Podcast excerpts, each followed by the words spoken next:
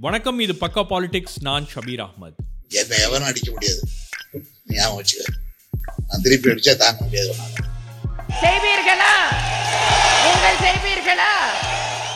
உங்க தலையெழுத்து அரசியல் தீர்மானிக்குதுன்னா அந்த அரசியல் என்னவாக இருக்க வேண்டும் அப்படின்றத நீங்க தீர்மானிக்கணும். எங்களுக்கும் எல்லா அரசியலும் தெரியும். இது மிரட்டல் அல்ல எச்சரிக்கை. இன்னைக்கு பழைய பழனிசாமி மாதிரி நினைச்சிட்டு இருக்கிறீங்களா? அண்ணாமலை வந்து தமிழ்நாட்டில் தோசை சுடுறக்கு இட்லி சுடுறக்கு வரல. எட்டு வருஷமா நான் கத்துன கத்து இந்த நாட்டுல கத்துனதை சுடு காட்டுல கத்திருந்தேன்னா ஏகப்பட்ட பிணம் எந்திரிச்சிருக்கு ஆனால் உங்களை சுத்தி என்ன அரசியல் நடந்துகிட்டு இருக்கு அப்படின்றத நீங்க தெரிஞ்சுக்கணும் அப்படின்றது தான் இந்த ஷோவுடைய நோக்கம். So let's get straight into the show வணக்கம் இது பக்கா பாலிடிக்ஸ் இன்னைக்கு நம்ம ஷோவில் மாத்தூர் சத்யா இருக்காரு. இன்ஸ்டாகிராமில் நீங்கள் அவரை பார்த்துருப்பீங்க. பயங்கரமான ஃபாலோவர்ஸ்லாம் இருக்காங்க. வெறும் அரசியல் மட்டும்தான் பேசுவார். அதனால தான் அவரை இந்த ஷோக்கு கூப்பிட்டு வந்திருக்கோம்.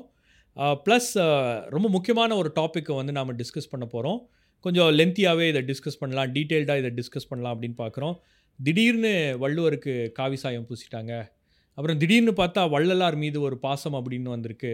இப்போது வள்ளலாருக்கு ஒரு சிலை வைக்கக்கூடிய அளவில் வந்து அவங்க பல்வேறு முயற்சிகளை எடுத்து அதையும் பண்ணியிருக்காங்க அப்படின்னும் போது இந்த சோஷியல் கல்ச்சுரல் பொலிட்டிக்கல் ஐக்கன்ஸை வந்து அப்ராப்ரியேட் பண்ணக்கூடிய ஒரு விஷயம் அப்படின்றத கடந்த சில ஆண்டுகளாக நம்ம பார்க்குறோம் அரசியலில்.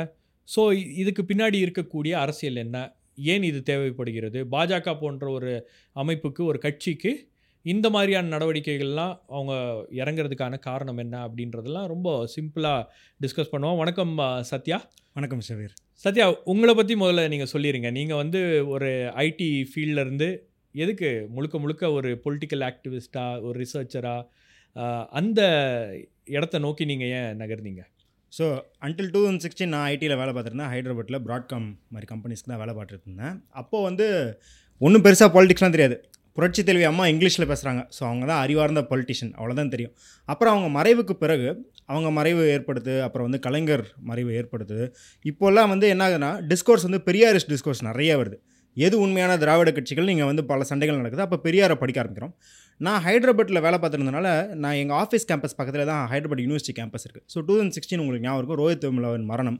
அதற்கு இணங்கும் போராட்டம் எல்லாமே வந்து கண்கூடாக பார்த்ததுனால அம்பேத்கர் அறிமுகமாகிறார் இப்போ ஒரு பக்கம் வந்து ட்ரவிடியன் பாலிடிக்ஸ் இன்னொரு பக்கம் அம்பேத்கர் அறிமுகமாகிறாரு ஆகும்போது என்ன ஆகுது அப்படின்னா டூ தௌசண்ட் செவன்டீன் இன்னொரு முக்கியமான திருப்பு முனை வந்து யூபி எலெக்ஷன் நடக்குது.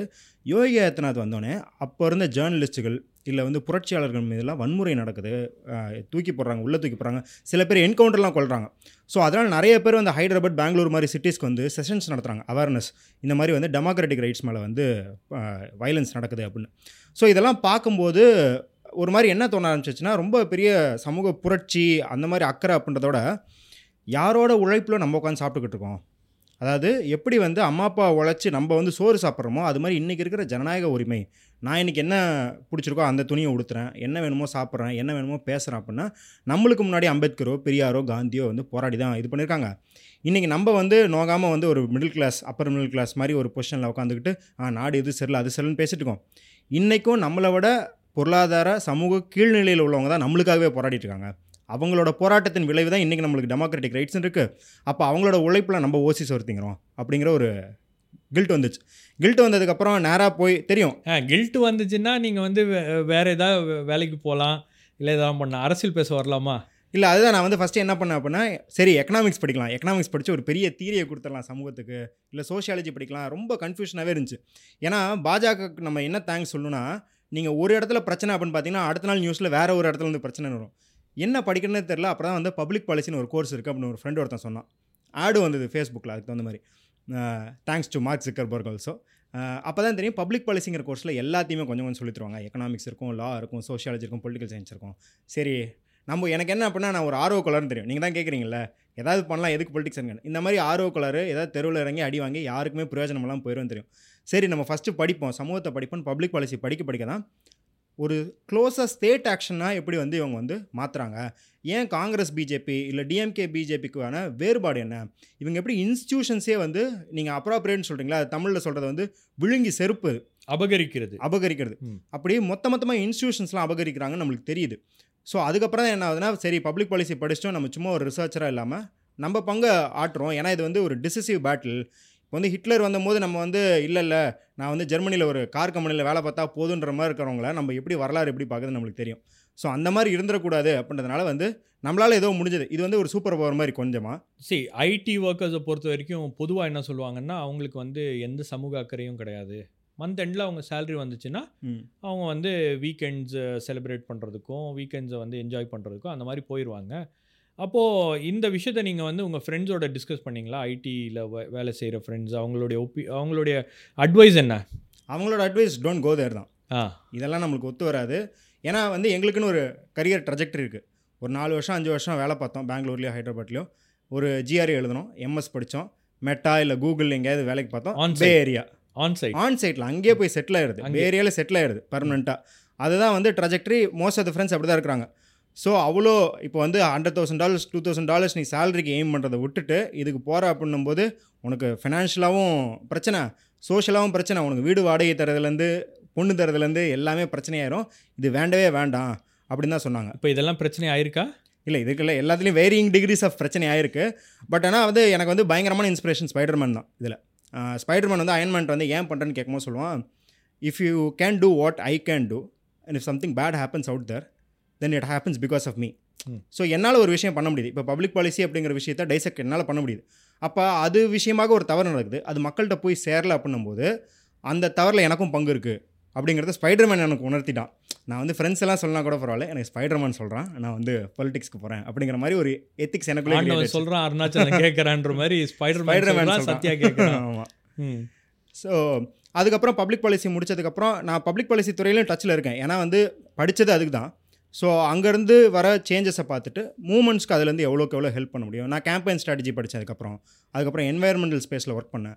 ஸோ ஐ ஹவ் கொஞ்சம் diverse experience in public policy domain as well இந்த லாஸ்ட் டூ த்ரீ இயர்ஸ்லேயே அதை வச்சுட்டு எங்கெங்கெல்லாம் மூமெண்ட்ஸ்க்கு கேப் நான் வந்து பப்ளிக் பாலிசி படித்ததே எப்படின்னா கோர்ஸ் என்ன சொல்லுதோ அதை நான் ஏற்றுக்கிறத விட மூமெண்ட்டில் என்ன கேப் இருக்கோ அதை போய் கோர்ஸில் தேடுறது.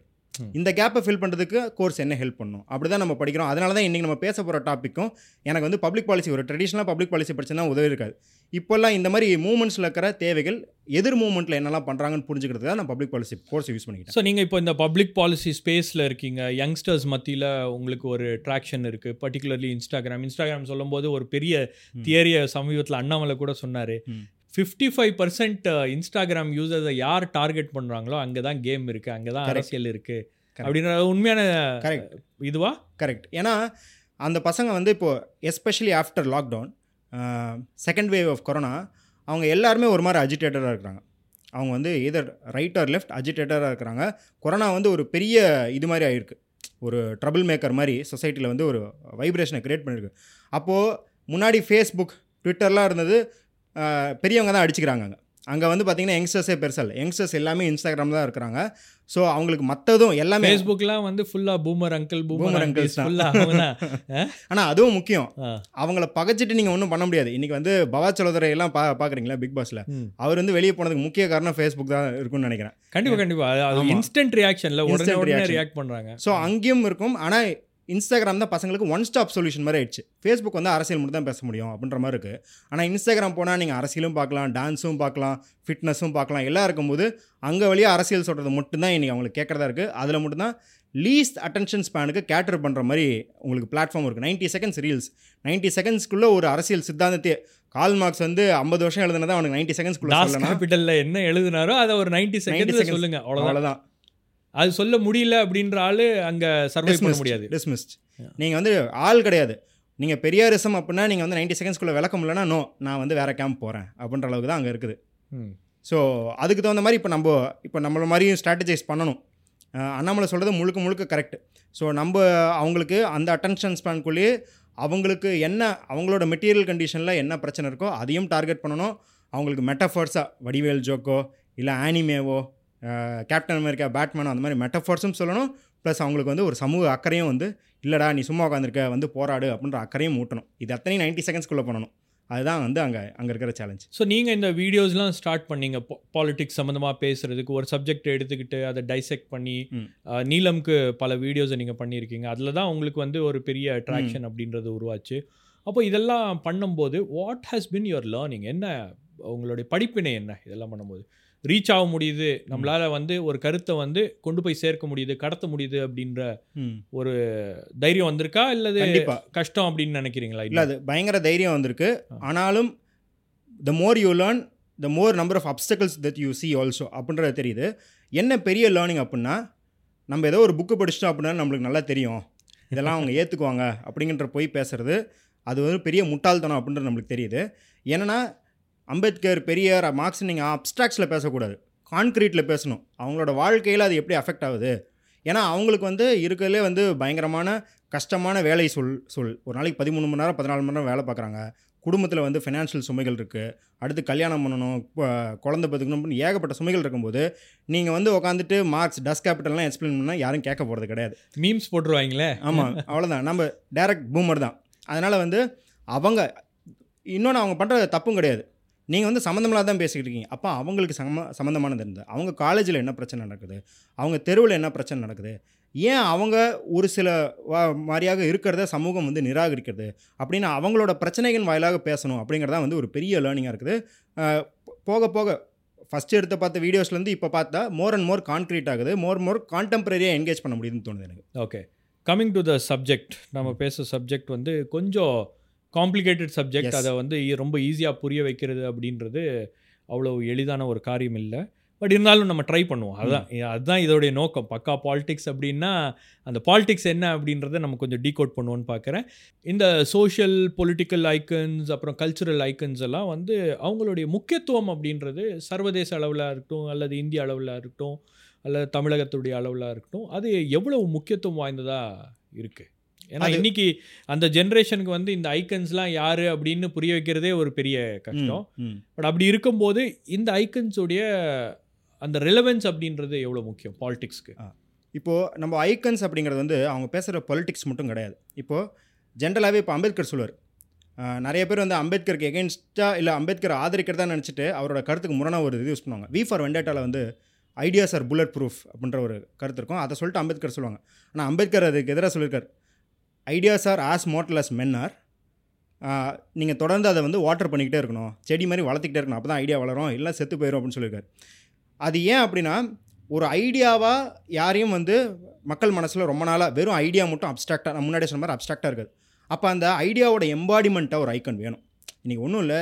ஏன் விஜயோ அஜித்தோ எல்லாத்துக்கும் பிடிக்குது பசங்களுக்கு அப்படின்னா ஒரு ஆயிரத்தி தொள்ளாயிரத்தி தொண்ணூத்தொன்னுக்கு அப்புறம் இங்கே நியூ லிபரலைசேஷன்ற தாராளமயம் எல்லாம் இம்போர்ட்டு ப்ரைவேட்டேஷன் லிபரலைசேஷன் ஆனதுக்கப்புறம் ஒரு பெருவாரியான இளைஞர்களுக்கு முன்னாடி இருந்த கிராம அமைப்புலேருந்து அர்பன் அமைப்புக்கு வரத்துக்கு எப்படி வருது அவங்களோட கல்ச்சுரல் எக்ஸ்பிரஷன் என்ன அப்படின்னு தெரியல அப்போ அதுக்கு விஜயும் அஜித்தும் ஒரு ஐக்கானாக இருக்கிறாங்கன்னும் போது அவங்களுக்கு ஹீரோ ஆகுறாங்க பாரதி ராஜா படத்தை பார்த்துட்டு அப்படியே இருந்த. ஆட்களுக்கு இப்போ வந்து ஒரு காலேஜ் ரோட்ல வந்து. கல்லூரி சாலை அப்படின்னும் போது அது வேற இப்போ அதான் இப்போ கல்லூரி சாலை அப்படின்னும் போதோ இல்லை மணிரத்னம் படமோ ஏஆர் ரஹ்மான் படமோ அவங்களுக்கு ரொம்ப ஏலினி ஏலினேட்டிங் அர்பனைசிங்காக இருக்குது அதே சமயம் பாரதி ராஜா வந்து இது பழமையாக இருக்குது இப்போ இது ரெண்டுக்கு நடுவில் யாராவது வேணும். அதுக்கு தான் விஜய் அஜித் பிரபுதேவா அந்த மாதிரியான ஐக்கன்ஸ் அவங்க சூஸ் பண்ணுறாங்க அப்போ. அதே போல் தான் பார்த்தீங்கன்னா ஒரு பெரிய ஸ்ட்ரகிள் இருக்குது மாஸ் ஸ்ட்ரகிள் இருக்குது இப்போ ரஷ்யாவில் அவ்வளோ பெரிய புரட்சி நடந்திருக்கு. அந்த புரட்சிக்கு லெனின் அப்படின்ற ஒரு ஆள் வந்து ஒரு ரெஃபரல் பாயிண்ட்டாக இருக்கிறார் அவருக்கு.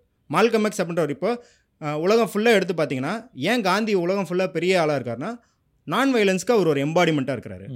அதே வந்து அமெரிக்கன் கண்டெக்ஸ்டில் நீங்கள் வந்து மார்ட்டின் லூதர் கிங்காக இருக்கிறாரு. இப்போ மார்ட்டின் லூதர் கிங்க்கு எதிர் கருத்து என்ன? எதிர்கருத்துனா அந்த லிபரேஷனுக்குள்ளே எதிர்கருத்து என்ன அப்படின்னா அதுக்கு ஒரு எம்பாடிமெண்ட்டாக மால்கம் எக்ஸ் இருக்கிறாரு. அப்படின்னு எல்லாத்துக்கும் நம்மளுக்கு ரத்தமும் சதையுமாக இங்கே ஆட்கள் தேவைப்படுது. அதனால தான் வந்து எந்த ஒரு இதுவுமே சொல்லுவோம் எந்த ஒரு ஐடியாலஜியை கடத்தினாலும் ஓரளவுக்கு நம்மளுக்கு நாயக பின்பமும் தேவைப்படுது. இப்போ ரஞ்சித் வந்து அவ்வளோ பெரிய ஐடியாலஜி சொன்னாலும் அவருக்கு காலாக எடுக்கிறதுக்கு ஒரு ரஜினி தேவை இல்லையா அந்த மாதிரி நம்மளுக்கும் அந்த ஐகான்ஸ் தேவை அப்படின்றது தான் அதுதான் அவங்களோட இம்பார்ட்டன்ஸு அதனால தான் அதை வந்து எடுத்துக்கிறதுக்கு பார்க்கறதுக்கான அட்டம்ப்ட்டும் தொடர்ந்து நடந்துக்கிட்டே இருக்குது ஸோ இந்த ஐகான்ஸை வந்து அபகரிக்கிறது அவங்களுடைய ஐடியாலஜிஸை வந்து தங்களுடைய ஐடியாலஜிகளோட ஒப்பிட்டு அல்லது இவங்க நம்ம ஐடியாலஜி மட்டும்தான் பேசினார் அப்படின்னு செரி பிக் பண்ணி அதை ப்ரொஜெக்ட் பண்ணுறது இதெல்லாம் வந்து அரசியலில் தாக்கத்தை ஏற்படுத்தி இருக்குன்னு நினைக்கிறீங்களா? நீங்கள் கடந்த கால வரலாறுகள்லாம் பார்க்கும்போது அதெல்லாம் கொஞ்சம் கொஞ்சமாக எடுத்து அதில் ஒரு ஒரு பாலிடிக்ஸ் அவங்களால பண்ண முடிஞ்சிருக்கா? ஆ கண்டிப்பாக பண்ண முடிஞ்சிருக்கு. அதுக்கு வந்து இப்போது பாஜக அப்படின்னு நீங்கள் குறிப்பாக எடுத்துக்கிட்டிங்கன்னா அவங்களுக்குன்னு ஒரு ஸ்டாட்டாக இருக்குது சொசைட்டியில் ஒரு ஸ்டாட்டாக இருக்குது இப்போ ஃபார் எக்ஸாம்பிள் ஃபாசிசம் இல்லை. எந்த கட்சியுமே இந்த லிபரல் டெமோக்ரஸி அப்படின்னு சொல்கிற இந்த எலெக்ஷன் இருக்கிற ஜனநாயகத்தில் ஆட்சிக்கு வரனாலும் இல்லை மக்களை வந்து பெருவாரியான மெஜாரிட்டி சப்போர்ட் பண்ணாலும் அவங்க வந்து ஒரு மூணு வர்க்கத்தை வந்து டார்கெட் பண்ண வேண்டியிருக்கு. என்னென்னா பெரு நிறுவனம் அதாவது பெரு முதலாளி வர்க்கத்துலேருந்து பணம் வேணும். மிடில் கிளாஸ் நடுத்தர வர்க்கத்திலேருந்து நம்மள மாதிரி ஆட்கள் இருந்து கருத்துருவாக்கம் வேணும். ஏன்னா நம்ம தான் உட்காந்து இந்த மாதிரி பேசிக்கிட்டே இருக்கோம். ஏதாவது கருத்தை உருவாக்கிட்டே இருக்கோம். ஃபோர் பர்சன்ட் டிபேட்டை பார்த்து யூடியூப். வீடியோஸை பார்த்து இன்டர்வியூஸை பார்த்து இது இப்போ கருத்தை உருவாக்குறது. பதினேழாம் பதினெட்டாம் நூற்றாண்டுலேருந்து லாக்கே அந்த மாதிரி டெமோக்ரஸிலேருந்து கால் மார்க்ஸ்லேருந்து லெனின்லேருந்து இல்லை அம்பேத்கரையே கூட பார்த்தீங்கன்னா அந்த தலித் செக்ஷனில் அவர் ஒரு middle class so middle class தான் எப்பவுமே கருத்துருவாக்கம் செய்கிறாங்க ஸோ க மிடில் கிளாஸோட அவங்களுக்கு ஆதரவான கருத்துருவாக்கம் கடைசியாக அடித்தட்டு மக்களோட திரள்ச்சி மாஸ் மொபிலைசேஷன் அவங்களுக்கு தேவை. இப்போ இந்தியாவில் பார்த்தீங்கன்னா மிடில் கிளாஸ் ரெண்டு ரெண்டாக இருக்கும். ஒன்று traditionally upper caste middle class அவங்க வந்து இப்போ உயர் சாதியாக இருப்பாங்க. கொஞ்சம் நில வச்சிருக்க சின்ன பணியார்களாக இருப்பாங்க. இது ஒரு மிடில் கிளாஸும் இந்த பசுமை புரட்சிக்கு அப்புறம் அப்புறம் மண்டல் அரசியலுக்கு அப்புறம் வந்து ஓபிசி மிடில் கிளாஸ் வந்து ஒரு மிடில் கிளாஸ் இருக்குது இப்போ இதை நாளாக பிரிச்சுக்கிட்டோம்னா உங்களுக்கு தெரியும் ஏன் வந்து ஃபாசிசம் வருது அப்படின்னு பார்த்தீங்கன்னா எப்பயுமே ஒரு ரிசஷனுக்கு அப்புறம். ஒரு ரிசஷன் அன்எம்ப்ளாய்மெண்ட் இந்த டூ தௌசண்ட் சிக்ஸ் எயிட் பெரிய ரிசஷன் இருக்குது. அப்போது ஹிட்லர் வந்த காலத்தில் நைன்டீன் தேர்ட்டிஸ் வந்து ஒரு பெரிய டிப்ரெஷன் இருந்தது. ரிசஷன் அண்ட் அன்எம்ப்ளாய்மெண்ட் ஸ்டாக்ஃப்ளேஷன்லாம் இருந்தது. அது ஏன் அப்படின்னு பார்த்தீங்கன்னா அவங்க பெருமுதலாளிட்ட என்ன சொல்கிறாங்கன்னா நீ ஜனநாயக முறையில் ஆட்சி நடந்துட்டு இருந்தா அவன் வந்து வேலைக்கு ஏற்ற கூலி இல்லை எட்டு மணி நேரம் வேலை இப்படிலாம் உரிமை பேசுகிறான் நான் வந்து அடியை போட்டேன் அப்படின்னா எல்லாரும் ஓடி போயிடுவான் நீ பாட்டுக்கு என்ன வேணாலும் தொழில் பண்ணி லாபம் பார்க்குறான்னு பெருமுதலாளிட்ட சொல்கிறான் convinced second upper caste middle class அவங்கள்ட்ட கன்வின்ஸ் பண்ண தேவையில்ல. ஏன்னா இவங்க தான் அவங்களே. இப்போது ஏன் இந்தியாவில் ஃபாசிஸ்ட் தொடங்கினாங்க? ஆர்எஸ்எஸ்ன்னு பார்த்தீங்கன்னா முஸ்லீம்ஸ்க்கு முஸ்லீம் லீக் வந்துச்சு. தலித்துக்கு அம்பேத்கர் இருக்கார். நான் பிராமின் மூமெண்ட்னா பெரியார் மாதிரி ஆட்கள் நாடு ஃபுல்லாக இருக்கிறாங்க. கம்யூனிஸ்ட் மூமெண்ட் வந்துச்சு. நம்மளுக்காக இருப்பான்னு பார்த்த Congress upper middle class movement அப்படின்னு பார்த்தா அவனும் நான் உலகம் மாறுறதுக்கு தகுந்த மாதிரி லிபரல் ஆகிட்டு வரான். ஸோ நம்மளோட பழமைவாதத்தை நம்மளோட பழம்பெருமையை பேசுகிறதுக்கு ஒரு ஆர்கனைசேஷன் ஒன்று தான். அப்போ அவங்க ஆல்ரெடி கன்வின்ஸ் இப்போ மிச்சம் இருக்கிற செக்டர் இருக்கிறாங்க இல்லையா? இந்த ஓபிசி மிடில் கிளாஸ் அந்த அடித்தட்டு மக்கள். அப்போ அவங்கள எப்படி கவர் பண்ணதுன்னா அவங்களுக்கு எதுவும் நம்ம செய்ய போகிறது கிடையாது. நலத்திட்டங்கள் செய்ய போகிறது கிடையாது. இல்லை ரீடிஸ்ட்ரிபியூஷன் அப்படின்னு சொல்லிட்டு நம்ம சொத்துக்களில் பிரிச்செல்லாம் தரப்போகுது அப்போ என்ன பண்ணோன்னா அவங்க நம்புறதுக்கான என்ட்ரி கார்ட்ஸாக நம்மள்ட்ட ஐகான்ஸ் தான் இருக்கிறாங்க. அப்படி நம்ம வந்து போய் அபகரிச்சுக்கு வந்தால் இந்த அப்ராப்ரியேஷன்ற ப்ராசஸே அவங்க கொண்டு வராங்க. இதில் ஃபஸ்ட்டு ஆள் யார் அப்படின்னு பார்த்தீங்கன்னா. நம்ம வந்து சுவாமி விவேகானந்தர் தான். அவரோட சிக்னிஃபிகன்ஸ் பார்த்தீங்கன்னா இன்றைக்கி எப்படின்னா விஷால் வந்து ஒரு கட்சி ஆரம்பித்தேன் அப்படின்னு சொன்னால் கூட பின்னாடி வந்து விவேகானந்தர் படத்தை தான் போட்டு ஆரம்பிக்கிறார். ஸோ உங்களுக்கு வந்து படத்துல எல்லாம் கூட பார்க்கலாம். பின்னாடி விவேகானந்தர் ஃபோட்டோ இருந்துச்சுன்னா அவர் நியாயமானவர் நியாயமானவர். நேர்மையானவர் அப்படின்றதுக்கான ஒரு அடையாளமாக அவர் இருக்கிறார். ஆமாம் பட் அதே சமயத்தில் அவருடைய ஐடியாலஜி அவருடைய அப்ராப்ரியேஷன் அப்படின்றது முற்றிலும் அதை வேற அரசியல் காரணங்களுக்காக பயன்படுத்துறாங்க. பயன்படுத்துகிறாங்க இப்போது விவேகானந்தர் அப்படின்றது பார்த்தீங்கன்னா அவர் சுதந்திரத்துக்கு முன்னாடி அந்த சிகாகோ ஸ்பீச் வந்து ரொம்ப பிரபலமான ஸ்பீச்சு அவர் வந்து தன்னை தன்னை தெரிஞ்சோ தெரியாமலோ இந்தியாவோட ஒரு ஸ்பிரிச்சுவல் ஐடென்டிட்டி அவர் ஆகிறார். இன்றைக்கி வரைக்கும் வந்து வெஸ்ட்டில் பார்த்தீங்கன்னா இந்தியா அப்படின்னா ஒரு சித்தார் மியூசிக்கோட தம்பூரா வாசிக்கிற மாதிரி ஒரு மியூசிக்கோட ஏதாவது புகையை போட்டுட்டு தியானம் பண்ணுற மாதிரி ஒரு இமேஜ் இருக்கிறதுக்கு காரணம் அதுக்கு விவேகானந்தர் ஒரு முக்கியமான காரணம். ஏன்னா அவர் போயிட்டு என்ன பண்ணுறாருன்னா அவர் பேசுறது சயின்டிஃபிக் ஸ்பீச் கிடையாது. பட் ஆனால் அவர் ஒரு ஜஸ்டிஃபை பண்ண பார்க்குறாரு இங்கே இருக்கிற வேதிக் ட்ரெடிஷனை ஜஸ்டிஃபை பண்ண பார்க்குறாரு அது ஒரு குளோபல் அப்பீல் தருது. ஏன்னா அப்போது வாரை விட்டு வெளில வராங்க மக்கள். ஒரு மாதிரி வார் டெஸ்டிங்காக இருக்கிறாங்க. அப்படின்னு இருக்கும்போது propagation through love through soft natured ideology அப்படின்னும் போது எல்லாத்துக்குமே அது வந்து ரெஸ்பெக்டபுளாக இருக்குது. ஒரு புது கான்செப்ட் அவங்களுக்கு கிடைக்குது. ஆமாம் அதை கேட்குறாங்க அதை அவங்க எக்ஸ்ப்ளோர் பண்றாங்க அப்படின்னும் போது நான் எப்படி விஜய் அந்த அஜித்துக்கு ஈர்ப்பு சொன்னேனோ வருது. அதேதான். ஆ. மக்களுக்கு வந்து இப்போ புதுசாக இண்டஸ்ட்ரியலைசேஷன்லாம் நடக்குது. கேபிட்டலிஸ்ட் கண்ட்ரீஸ்லாம் பயங்கர அர்பனைஸ் ஆகணும் போது அவங்களுக்குள்ள ஏதோ ஒரு ஒரு தேடல் இருக்குது அந்த வாய்டு அது ஃபில் பண்ணுற மாதிரி இருக்கணும் போது ஒரு குளோபல் அப்பீல் கிடைக்குது. குளோபல் அப்பீல் வெளியில் குளோபல் அப்பீல் கிடை க- கிடைக்கிற அதே சமயம் இங்கே வந்து விவேகானந்தருக்கு ஒரு யூனிவர்சல் அப்பீல் கிடைக்குது. அதனால தான் ஃபஸ்ட்டு என்ன பண்ணுறாங்க அப்படின்னா கோல்வால்கரே போய் விவேகானந்தர் ஆசிரமத்தில் போய் படிக்கிறார். ஆர்எஸ்எஸ் விட்டுட்டு போய் படிக்கிறாரு. அதுக்கப்புறம் அவருக்கும் தெரிஞ்சிருக்கும்னு நினைக்கிறேன். இல்லை இல்லை இங்கே இருந்தால் நம்ம வந்து ஐடியாவை ப்ராபிகேட் பண்ண முடியாது. ஏன்னா அவங்க வந்து ஒரு மிலிட்டன்ட் ஹிந்துத்துவா குரூப்லாம் கிடையாது. அவர் வந்து ஒரு ரிவைவலிஸ்ட் எல்லாரும் கிரிட்டிக் பண்ண மாதிரி அவர் ஒரு ரிவைவலிஸ்ட் புது காலத்துக்கான இந்துத்துவத்தை ஏற்படுத்துறாரு அவர். எப்படி வந்து அம்பேத்கர் வந்து புத்தரை வந்து இந்த காலத்தில் எப்படி பயன்படுத்தணும்னு சொல்லுமோ அந்த மாதிரி அவர் அதுக்கு எதிர் துருவமாக அப்படி செயல்படுறாரு. ஆனால் இவங்க என்ன பண்ணுறாங்கன்னா இல்லை இல்லை அவர்கிட்ட இதை மட்டும் எடுத்துப்போம். நம்ம பொலிட்டிக்கல் அஜெண்டா இது பண்ணுவோன்னு என்ன பண்ணுறாங்கன்னா அப்போவே கம்பார்ட்மெண்டலைசேஷன் அப்படின்ற ஃபினாமினன் என்ன அப்படின்னா இப்போ ஆர்எஸ்எஸ் பார்த்தீங்கன்னா ஒரு ஆர்கனைசேஷன் கிடையாது. ஏபியூபி இருக்கும் விஹெச்பி இருக்கும் பஜ்ரங் தள் இருக்கும். அந்த மாதிரி விவேகானந்த கேந்திரான்னு சொல்லிட்டு ஒரு ஆர்கனைசேஷன் சுதேஷி ஜாகரன் மஞ்ச் அதுக்கப்புறம் வந்து இன்டெலெக்சுவல்ஸ்க்கு ஒரு அமைப்பு லாயர்ஸ்க்கு ஒரு அமைப்பு லாயர்ஸ்க்கு ஒரு அமைப்பு ட்ரைபல்ஸ் மத்தியில் ஒர்க் ஒரு- பண்ணுறதுக்கு ஒரு. அமைப்பு கிட்டத்தட்ட அந்த மாதிரி ஒரு வன்வாசி 46 கல்யாண் சொல்லிட்டு ஆமா. வன்வாசி கல்யாண் கிட்டத்தட்ட ஒரு நாற்பத்தி ஆறோ ஐம்பது 50 அமைப்புகளோ அமைப்புகள் வச்சு தனியா செக்மெண்ட் செக்மெண்ட் செக்மெண்ட்டாக அவங்க ஒர்க். இருக்காங்க ஏன்னா எப்போ at no point of time இவங்க தான் அவங்கன்னு கை காட்டிட முடியாது நீங்கள் வந்து லூஸ் கனெக்ஷன்ஸ் வச்சுக்கலாம் வேணுங்கிறப்ப அவங்களை யூஸ் பண்ணிக்கலாம். வேணாங்கிறப்ப இல்லை எங்களுக்கு அவங்களுக்கு சம்மந்தம் இல்லையே அப்படின்னு சொல்லிடலாம். அவங்க வேற அமைப்பு நாங்க நாங்கள் வேற அமைப்பு. அமைப்பு. அதை எங்களுக்கு நீங்கள் அது அவள்கிட்ட தான். கேட்கணும் அப்படின்னு. இன்னைக்கு கூட பார்த்தீங்கன்னா டிவி டிபேட்ஸில் வந்து வடதுசாரி ஆதரவாளர்னு ஒரு பத்து பேர் உட்காந்துருப்பாங்க எல்லாருமே பிஜேபிக்கு தான் வாக்கு போடுவாங்க. எல்லாருமே வந்து மோடிக்கு தான் பயங்கரமாக உளுந்தடிச்சு கம்பு சுற்றுவாங்க நம்மளுக்கு தெரியும். ஆனால் என்னன்னா அவங்க வேற வேற ஆர்கனைசேஷன் அவர் பேசின கருத்து எங்களோட கருத்து எங்களோட. கருத்து கிடையாது. எங்களுடைய கருத்தை பிரதிபலிக்கிற மாதிரி அவர் பேசுறாருன்றதுக்காக அவர் நம்மவர் கிடையாது ஆமாம் அப்படிதான். ஸோ அப்படிதான் என்ன பண்ணுறாருனா கோல்வல்கர் தன்னே அந்த ரெஸ்பான்சிபிலிட்டி எடுத்துக்காம அஹ், ஏக்நாத் ரனாடேன்னு ஒருத்தரை வந்து அசைன் பண்ணி நீ போய் ஒரு ராக்கை வந்து தேர்ந்தெடு அப்படின்னு. அங்கேயே பாருங்கள் இப்போ நான் வந்து இந்த அடித்தட்டு மக்கள் அப்ராப்ரேஷன் சொன்னேன் இல்லையா? அதுலேயே பார்த்தீங்கன்னா ரெண்டு ப்ராசஸ் நடக்கும்.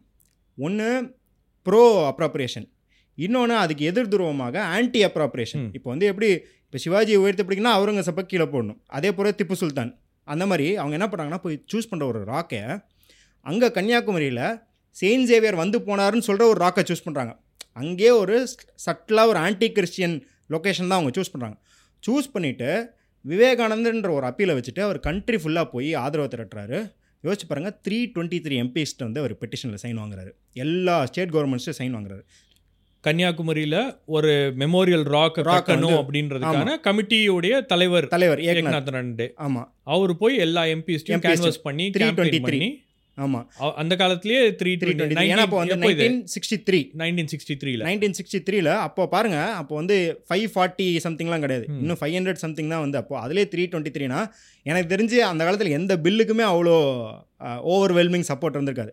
அக்ராஸ் பார்ட்டி லைன்ஸ் வந்து அவர் போய் ஆதரவு வாங்குறாரு. இஎம்எஸ் நம்பிதுரி இப்போ அது மட்டும்தான்? இல்லை இல்லை. எனக்கு இதெல்லாம் Kerala chief minister Kerala chief minister வந்து கிளம்புங்க நீங்கள் அப்படின்ட்டார். அதுலேயும் என்னென்னா இப்போ பாருங்க அவங்க அப்ராப்ரியேஷனை அப்போயே எந்த அளவுக்கு கொண்டு போயிருக்காங்கன்னா அப்போ கலைஞர் வந்து சீஃப் மினிஸ்டர் ஆகல பட் ஆனால் ஒரு டிரவிடியன் நோன் டிரவிடியன் ஐடலாக் ஒரு ஃபயர் பிராண்ட் ஸ்பீக்கராக இருக்கிறாரு. இனாகரலுக்கு அவர் ஸ்பீக்கராக கூப்பிட்றாங்க. அப்போ அப்போவே அவங்க வந்து ஒரு அட்டம் பண்ணுறாங்க சரி இவங்களும் எடுத்துப்போம் அப்படின்னு. அதனால தான் பார்த்தீங்கன்னா விவேகானந்தா கேந்திரா வந்து இன்றைக்கி வந்து உலகம் ஃபுல்லாக இருக்காது. விவேகானந்தா கேந்திரா இன்டர்நேஷ்னல் உலகம் ஃபுல்லாக இருக்குது அவங்க தான் வந்து இன்றைக்கும் ட்ரைபல்ஸ் மத்தியில் ஒர்க் பண்ணுறாங்க தலித்ஸ் மத்தியிலையும் ஒர்க் பண்ணுறாங்க ஏன் அப்படின்னா விவேகானந்தன்றவருக்கு எவ்வளோ பெரிய அப்பீல் இருக்குன்னா நீங்கள் வந்து ஒரு ஹின் ஹிந்து மட்டும் இல்லாமல் முஸ்லீம் கிறிஸ்டியன் ஃபேமிலிஸில் கூட போயிடலாம் எங்கள் ஊரில் இருக்கிற ஸ்கூல்ஸ்லேயே பார்த்தீங்கன்னா சேலமில் கிறிஸ்டியன் ஸ்கூல்ஸ்லேயே பார்த்தீங்கன்னா விவேகானந்தா ஸ்டால்ஸ்லாம் போடுவாங்க. இந்த பக்தி யோகா ஞான யோகா சக்தி யோகா இதெல்லாம் வந்து சொல்லித்தரது தியானம் பண்ணுறது வந்து அவங்க வந்து எப்படி செல்ஃப் கண்ட்ரோலில் வச்சுக்கலாம் அப்படின்ற மாதிரியான ஒரு அப்பீல் இருக்கனால அதை வச்சுட்டு எல்லாத்தையுமே. ஒன்றும் இல்லை அர்க்கட்டாங் லாங் கமெண்ட் சொல்லிட்டு ஒரு நாகாலாந்தை சேர்ந்த ஒரு ரிசர்ச்சர் அவர் தான் வந்து Hindutva experiment in north east புக்கில் எழுதுறாரு. அவர் சொல்கிறார் நாகாலாந்து ஃபுல்லாக வந்து விவேகானந்த கேந்திரா தான் வந்து அங்கே பள்ளி பாடங்களே நடத்துது அப்படின்னு. நாகாலாந்து மட்டும் இல்ல அந்த என்டையர் அருணாச்சல், நார்த் ஈஸ்ட். சென்டர்ஸ்லாம் நிறைய இருக்கு. ஆமா. கிராமங்கள் எல்லாம் வந்து அவர் சொல்கிறாரு அங்கே வந்து நான் நாகாலாந்தில் உட்காந்துட்டு இருக்கேன். ஒரு ஆர்எஸ்எஸ் பிரச்சாரம் கூட உட்காந்துட்டு இருக்கேன். விவேகானந்தா கேந்திராவில் படிக்கிற நாகாலாந்து பசங்க நேராக வந்து நான் ஆர்எஸ்எஸ் காரன் அப்படின்னு நினச்சிட்டு காலை தொட்டு கும்பிட்டு ஹிந்தியில் எனக்கு க்ரீட் பண்ணுறாங்க உடனே பக்கத்தில் இருக்க ஒரு முகம் மாறிடுச்சு ஐயோ டேய் இவர் நம்மால் இல்லடா அப்படின்னு சொன்னேன் ஏன்னா வந்து இட் இஸ் நாட் இந்த practice of Naga Nagas. To touch someone's feet and greet them in Hindi. So Vivekananda Kendra மூலயமா அதெல்லாம் நடக்குது ஆனால் நம்ம அந்த சேஞ்சும் புரிஞ்சுக்கணும் என்ன அப்படின்னா நைன்டிஸ் இண்டு வரைக்கும் தான் அவர் அவங்களுக்கு விவேகானந்தர் பயன்படுறாரு இல்ல ஒரு விஷயம். என்னன்னா இந்த விவேகானந்தா கேந்திரா மூலமாக அவங்க போய் ரீச் அவுட் பண்ணி. என்ன சாதிச்சிருக்காங்க இப்போ ஃபார் எக்ஸாம்பிள் நீங்க சொல்லக்கூடிய அந்த நார்த் ஈஸ்ட் பகுதிகளிலேயே. கல்ச்சுரலி பீப்புளை மாற்றிருக்காங்களா கண்டிப்பா. அல்லது இப்போ நீங்கள் வந்து ஆர்எஸ்எஸ் அப்படின்ற ஒரு அமைப்போட நீங்கள் போனீங்கன்னா அந்த ஃபேஸோட நீங்கள் போனீங்கன்னா. உங்களுக்கு ஆர்எஸ்எஸ்க்கு இருக்கக்கூடிய வரலாறு இந்த மாதிரி. பல விஷயங்கள்லாம் பார்த்து அவங்க. அக்செப்ட் பண்ண மாட்டாங்க. பட் விவேகானந்தரோட நீங்கள் போனீங்கன்னா உங்களுக்கு ஆல் டோஸ் ஆர் ஓப்பன். அப்படின்ற மாதிரி ஒரு இது கிடைக்குதா கண்டிப்பாக இப்போது சாய் தீபக் மாதிரி ஆளுங்க பேசும்போதெல்லாம் பார்த்தீங்கன்னா அவங்க சொல்லுவாங்க we are not referring to the Hindu people we are referring to the Hindu consciousness அப்படின்னு சொல்லுவாங்க. அந்த மாதிரி அவங்க உளவியல் ரீதியாக என்ன பண்ணுறாங்கன்னா மக்களாக தான் இப்போ வந்து மெயின்லேண்டுக்கும் நார்த் ஈஸ்ட்டுக்கும் ஒரு கேப் வந்து மக்களால் தான் இருக்குது. ஆனால் கான்ஷியஸாக ஒரு ஹிந்து கான்ஷியஸால் நம்மலாம் இணைக்கப்பட்டிருக்கிறோம் அப்படிங்கிற பிரச்சாரத்தை அவங்களால நாலு வயசு பசங்கள்ட்டேருந்து எடுக்க முடியுது. டெய்லி அதான் சொல்கிறாங்க அந்த விவேகானந்த கேந்திராலாம் இருக்கிறதுலே பெரிய தலைவலி அந்த பசங்களுக்கு என்னென்னா ஒரு நாளைக்கு ஆறு முறை ஏழு முறை ப்ரேயர் பண்ண வைக்கிறது. ஸோ நேச்சுரலாகவே அந்த பசங்களுக்கு என்ன ஆகுது அப்படின்னா நம்ம மெயின்லேண்ட் இந்தியாவுக்கும் நம்மளுக்கும் வந்து இருக்கிற பிரச்சனை யாருனால வருதுன்னா இவங்க போய் இந்த விவேகானந்தா கேந்திராலேருந்து இவங்க அந்த வன்வாசி கல்யாணம் அந்த மிஷன்லேருந்து எல்லாமே என்ன பண்ணுறாங்கன்னா அங்கே இருக்கிற இன்ஃபில்ட்ரேட்டர் பிரச்சனை அதாவது வந்து பங்களாதேஷ்லேருந்து வராங்க பர்மாலேருந்து வராங்க சைனாலேருந்து வராங்கன்ற பிரச்சனை இருக்கக்கூடிய டொமஸ்டிக் இஷ்யூஸ் டொமஸ்டிக் இஷ்யூஸை இவங்க ஆன்டி முஸ்லீம் இஷ்யூஸாகவும் ஆன்டி கிறிஸ்டியன் இஷ்யூஸாகவும் மாற்றுறதுக்கு இது வந்து ஒரு ஏதுவான தளமாக இருக்குது. ஏன்னா நீங்கள் வந்து ஆட்டோமேட்டிக்காக நீங்கள் ஹிந்துன்னு சொல்லாமல் ஹிந்து ப்ரே ப்ரேயர்ஸ் தான் அவங்கள பண்ண வைக்கிறீங்க. ப்ளஸ் இந்த ஒரு ஒட்டுமொத்தமான ஹிந்து கான்சியஸில் உங்களை மட்டும் தனியாக பிரித்து எடுக்கிறதுக்கு இவங்க வேலை பார்க்குறாங்க. இல்லைனா பாருங்கள் மகாராஷ்டிராக்காரங்களும் மத்திய பிரதேஷ்காரங்களும் ஒன்றா ஃபீல் பண்ணுறாங்க அப்போ மெயின்லேண்ட் ஹிந்துஸ்க்கும் உங்களுக்கும் இருக்கிற டிஸ்டன்ஸுங்கிறது இது மெயின்லேண்ட் ஹிந்துஸ் பண்ணுறது கிடையாது.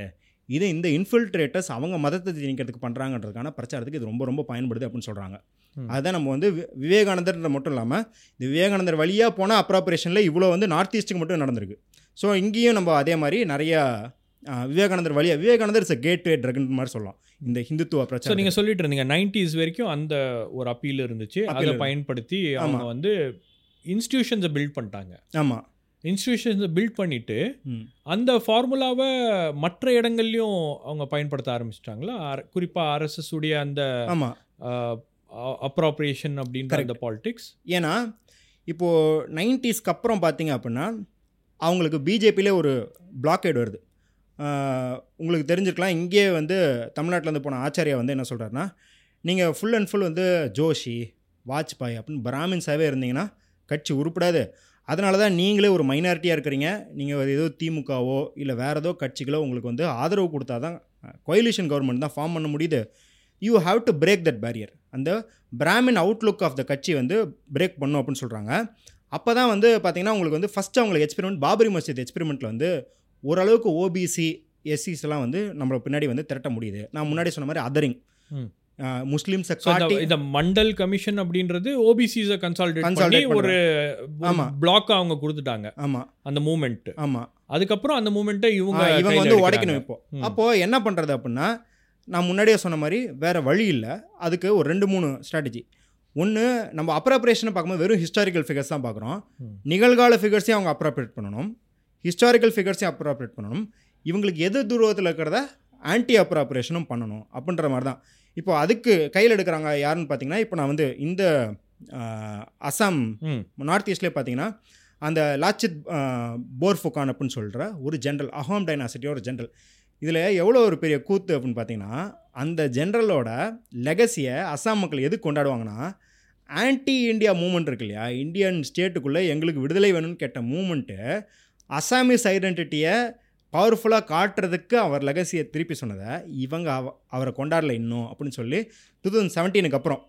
எப்போ அப்படின்னா ஹீமனத் ஹீமந்த் பிஸ்வ ஹிமந்த பிஸ்வா சர்மா உள்ள வந்ததுக்கு ஆமாம் அவரே காங்கிரஸில் இருக்கும்போது அவருக்கு மேலே புக்லெட்லாம் போட்டார் மோடிஜி அவர் பெரிய கரெக்டான அவரை உள்ளே கொண்டு வந்ததுக்கப்புறம் இது வரைக்கும் யாரும் இவரை கொண்டாடல. இனிமேல் நாங்கள் கொண்டாடுறோன்னு கொண்டாடுறாங்க. இதில் என்ன அப்படின்னா மூணு விஷயம். ஒன்று ஆன்டி இந்தியாவுக்கு யூஸ் பண்ணதை இப்போ இவங்க வந்து பேன் இண்டியன் அப்படிங்கிற ஒரு ஐடென்டிட்டிக்கு யூஸ் பண்ணுறாங்க அவர் வந்து முஸ்லீம்ஸை ம். அடித்து விரட்டிட்டாரு ஸோ ஹீ இஸ் இந்தியன் அப்படின்னு. நீங்கள் எவ்வளோ வேடிக்கையாக இருக்குன்னா பாண்டிய மன்னனும் சோழ மன்னனும் சண்டை போட்டு அதில் யாராவது ஒரு ஒருத்தரோட வெற்றியை இந்தியாவுக்கு வெற்றின்னு கொண்டாடுவீங்களா? ரெண்டு பேரும் வந்து இந்திய மன்னர் தான். அவர் அடித்த முகல் மன்னரும் இந்திய மன்னர் தான். அது ஒன்று இதில் இன்னொரு வேடிக்கை என்னென்னா அவர் சண்டை போட்ட ஆள் யாருன்னா முகல்ஸ் தான். முகலோட பேனர் தான். ஆனால் அவர்கிட்ட டைரெக்டாக சண்டை போட்டது ஜெய்ப்பூர் மன்னர் ராஜாராம் சிங். ஸோ அங்கே வந்து ரிலீஜியஸ் கொனட்டேஷனும் கிடையாது. இவங்க அதை போய் அங்கே உருவாக்குறாங்க. அதுதான் வந்து அவங்க என்ன சொல்கிறாங்க புது நரேட்டிவை கிரியேட் பண்றாங்க. ஆமா. அவரை மையப்படுத்தி ஒரு புது நரேட்டிவை கிரியேட் பண்ணுறாங்க அதுதான் வந்து என்ன சொல்கிறாங்கன்னா. ஒரு பெங்காலி ஆன்டி பெங்காலி சென்டிமெண்ட் பெங்காலினா பங்களாதேஷ்லேருந்து வந்த இன்ஃபில்ட்ரேட்டர் சென்டிமெண்ட்டை மியான் சென்டிமெண்ட்டாக மாற்றுறான் மாற்றுறாங்க ஆன்டி முஸ்லீம் சென்டிமெண்ட்டாக மாற்றுறாங்க அப்படின்னு. அதுக்கு பேரில் தான் நம்ம சிவாஜிக்கும் பார்க்குறோம். சிவாஜிக்கிட்ட என்ன சொல்கிறாங்கன்னா அவுரங்கசீப்பை ஜெயிச்சதுனால அவர் he's Indian he was protector of Hindu religion he was protector of cows அது வந்து ஒரு கதையெல்லாம் சொல்லுவாங்க. அவுரங்கசீப் படம் வந்து சரி மனுஷங்களை தான் தாக்க முடியல. ஏன்னா அவங்க பயங்கர வீரத்தோடு இருக்கிறாங்க. நம்ம அதனால் போய் கவுஸை தாக்குவோன்லாம் போனாங்களாம். அதை வந்து சிவாஜி தடுத்து நிறுத்திட்டாரு. இந்த மாதிரி கதைகள் பல கதைகள் இருக்குது ஆனால் இதை கோவித் பன்சாரி வந்து நைன்டீன் எயிட்டி எயிட்டில் உடச்சிறாரு உடச்சிட்டு என்ன சொல்கிறாருன்னா he was neither the protector of cows not the protector of Brahmins அதுலேயும் குறிப்பாக என்ன சொல்கிறாருன்னா பிராமின்ஸ் அவரை ஏற்றுக்கவே இல்லை. அவர் வந்து சத்திரியனே அவரை ஏற்றுக்கல அவரை வந்து கடைசி வரைக்கும் இல்லை இல்லை நீ சூத்ரன்னு அந்த சத்ரபதி டைட்டிலே அவர் கொடுக்க மறுத்துட்டாங்க. முக்கியமான சத்ரியா நைன்டி சிக்ஸ் ஃபேமிலிஸ் வந்து சிவாஜி ஏற்கல. சிவாஜி ஏன் பாப்புலர்னா ஹீ வாஸ் பெசன்ட் ஃப்ரெண்ட்லி. அதுக்கு முன்னாடி இருந்த ரெஜிம்ஸில் இந்த அப்பர் காஸ்ட் ஆளுங்க இருக்காங்க இல்லையா இவங்க தான் ஏகப்பட்ட டேக்ஸ் போடுறாங்க. இவங்களோட பியூரோக்ராட்ஸோட அட்ராசிட்டி ரொம்ப ஜாஸ்தியாக இருந்தது. பட் ஆனால் அவங்கள கூப்பிட்டு ஒரு லைனுக்கு கொண்டு வர வைக்கிறாரு சிவாஜி.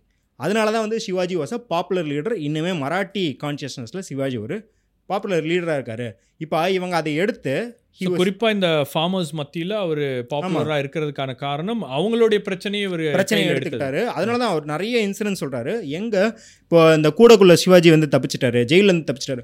அங்கெல்லாம் உயிரை விட்டுருக்காங்க மக்கள். வாலண்டியராக வந்து உயிரை விட்டுருக்காங்க. ஏன் அப்படின்னா Shivaji was trying to build something for themselves which is greater than their own லைஃப்ஸ்னு அவங்க வந்து நம்புனாங்க. அதனால தான் சிவாஜி இன்றைக்கும் ஃபோக்லோரில் வந்து ஒரு பெரிய கடவுள் மாதிரி கும் கும்பிட்றாங்க. அதை அவங்க அப்ராப்ரியேட் பண்ணி அவங்க வந்து முஸ்லீம்ஸை இதில் வந்து முஸ்லீம்ஸ்னு அவங்க சொல்கிறதுக்கும் மறுப்பு என்ன அப்படின்னா சிவாஜிக்காக உயிர் கொடுத்தவங்க முஸ்லீம்ஸ் தான். அதே போல் இவர் அடித்தாங்கன்னு சொன்ன அவுரங்கசீப்லையும் அவுரங்கசீப் வந்து மராட்டாஸ் கூட சண்டை போட்ட ஜெனரல்ஸும் பார்த்தா ஃபுல்லாக ஹிந்துஸ் ஸோ அப்போ வந்து ஹீ வாஸ் ரிலீஜியஸ் டேர்ம்ஸில் அவர் டாலரண்ட்டாக இருந்திருக்காரு. அதை வந்து இவர் போய் உடைக்க போகிறார் கோவிந்த் பன்சாரே இந்த மாதிரியான ஃபால்ஸ் ப்ராப்பகேண்டாவை மகாராஷ்டிராவில் உடைக்கிறாரு. உடைச்சதுக்கப்புறம் என்ன ஆகுது நைன்டீன் எயிட்டி எயிட்டில் புக் எழுதிடுறாரு. ஆனால் டூ தௌசண்ட் ஃபோர்டீனில் மோடி வந்ததுக்கப்புறம் திருப்பி இந்த பிரச்சாரங்கள் வருது.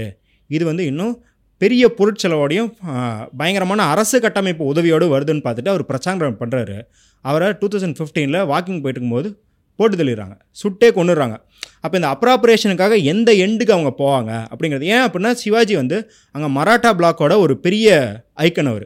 அங்கே சிவாஜி அப்படிங்கிறது வெறும் மராட்டி மட்டும் இல்லாமல் அங்கே மராட்டா காஸ்டோட ஒரு பெரிய பிளாக் அவர். அதனால தான் பார்த்தீங்கன்னா நீங்கள் வந்து அது லிங்காயத்ஸாக இருந்தாலும் சரி மராட்டாஸாக இருந்தாலும் சரி இங்கே கவுண்டர்ஸாக இருந்தாலும் தேவர்ஸாக இருந்தாலும் அதுக்கான தலைவர்கள் யார்? அதுக்கான மன்னர்கள் யார்? அப்படின்னு பார்த்து அவங்க அப்ரேட் பண்ணுறாங்க ஸோ அந்த ஐக்கன்ஸ்லாம் அப்ராப்ரியேட் பண்ணிட்டோம்னா உங்களுக்கு வந்து ஒரு ஒரு ஒரு கனெக்ஷன் உருவாயிருது. ஆமாம் யாருமே முக்கியத்துவம் கொடுக்கல. பாருங்க நாங்க முக்கியத்துவம் கொடுக்குறோம். அப்படின்ற அந்த மெசேஜை வந்து டைம் இது வந்து மீடியா பண்ணுறாங்க இப்போ பத்மஜா ஜோஷி இருக்காங்க இல்லையா டைம்ஸ் நோ அவங்க வந்து இவர் விஸ்வகர்மா இப்போ சர்மாவை கூப்பிட்டு பேட்டி எடுப்பாங்க அசாம் சிஎம் அப்படி உருகுவாங்க. ஐயோ I I feel very ashamed to call myself an Indian ஏன்னா அசாமீஸில் இப்படி ஒரு பெரிய தலைவர் இருந்திருக்காரு மறைஞ்சிருக்காரு. அவரை பற்றி எனக்கு தெரியாமே இருந்திருக்கு. அவரை பற்றி நான் டெல்லியில் செலிப்ரேஷனே பார்க்கல. But I am glad high time it's at least happening no அப்படின்னு சொல்லி அவங்க ஜேர்னலிஸ்டாக இல்லை. அவங்க ஒரு ஆர்எஸ்எஸ் பிரச்சாரக்காக அங்கே வேலை பார்க்குறாங்க. ஸோ இப்போ இந்த மாதிரியான அப்ராப்ரேஷனுக்கு அவங்க மீடியாவும் பயன்படுத்திக்கிறாங்க. நேஷனல் மீடியாவிலேருந்து இங்கே இருக்கிற லோக்கல் மீடியா வரைக்கும் எல்லாத்தையும் பயன்படுத்திக்கிட்டு ஒரு லிஸ்ட் மாதிரி மேட்ரிக்ஸ் மாதிரி போடுறாங்க. இத்தனை பர்சன்ட் இத்தனை காஸ்ட் அதுக்கு இத்தனை லீடர் இவ்வளோ பட்ஜெட் இத்தனை media post and news outreach outreach programmes அதை கொண்டு போய் மக்கள்கிட்ட சேர்க்கிறது சேர்க்கறது. பேச வைக்கிறது. ஆமாம் பேசுறதன் மூலமாக ஆதரவு திரட்டுவது. ஆதரவு திரட்டுவது. வந்து இதுல இருக்கக்கூடிய அந்த ஸ்ட்ரக்சர் ஆமாம் நான் முன்னாடியே சொல்லியிருந்தேன் இல்லையா? ஐகான்ஸ்னால் இப்போ அம்பேத்கர் அப்படின்னா எம்பாடிமெண்ட்டாக தெரியணும். அப்போ நீங்கள் வந்து இப்போ ராஜ்பார் அப்படின்ற ஒரு காஸ்ட்டுக்கு ராஜா சுவல்தேவ் அப்படின்றவருக்கு ஒரு சிலை வச்சிட்டிங்கன்னா it's an embodiment it's it's a physical form of your support to the community அப்படிங்கிறது தான் ஸோ அம்பேத்கர் கூட. உங்களுக்கு பல முரண்பாடுகள் இருக்கு அவருக்கு ஒட்டு மொத்தமாக அவர் வந்து எழுதியிருக்கக்கூடிய அந்த ரிடில்ஸ் ஆஃப் ஹிந்துயிசம்லாம் படிச்சீங்கன்னா உங்களுக்கு அவங்களுடைய கருத்துலேருந்து. முற்றிலுமாக மாறுபட்ட கருத்துக்களில் இருந்திருக்காரு அவர்.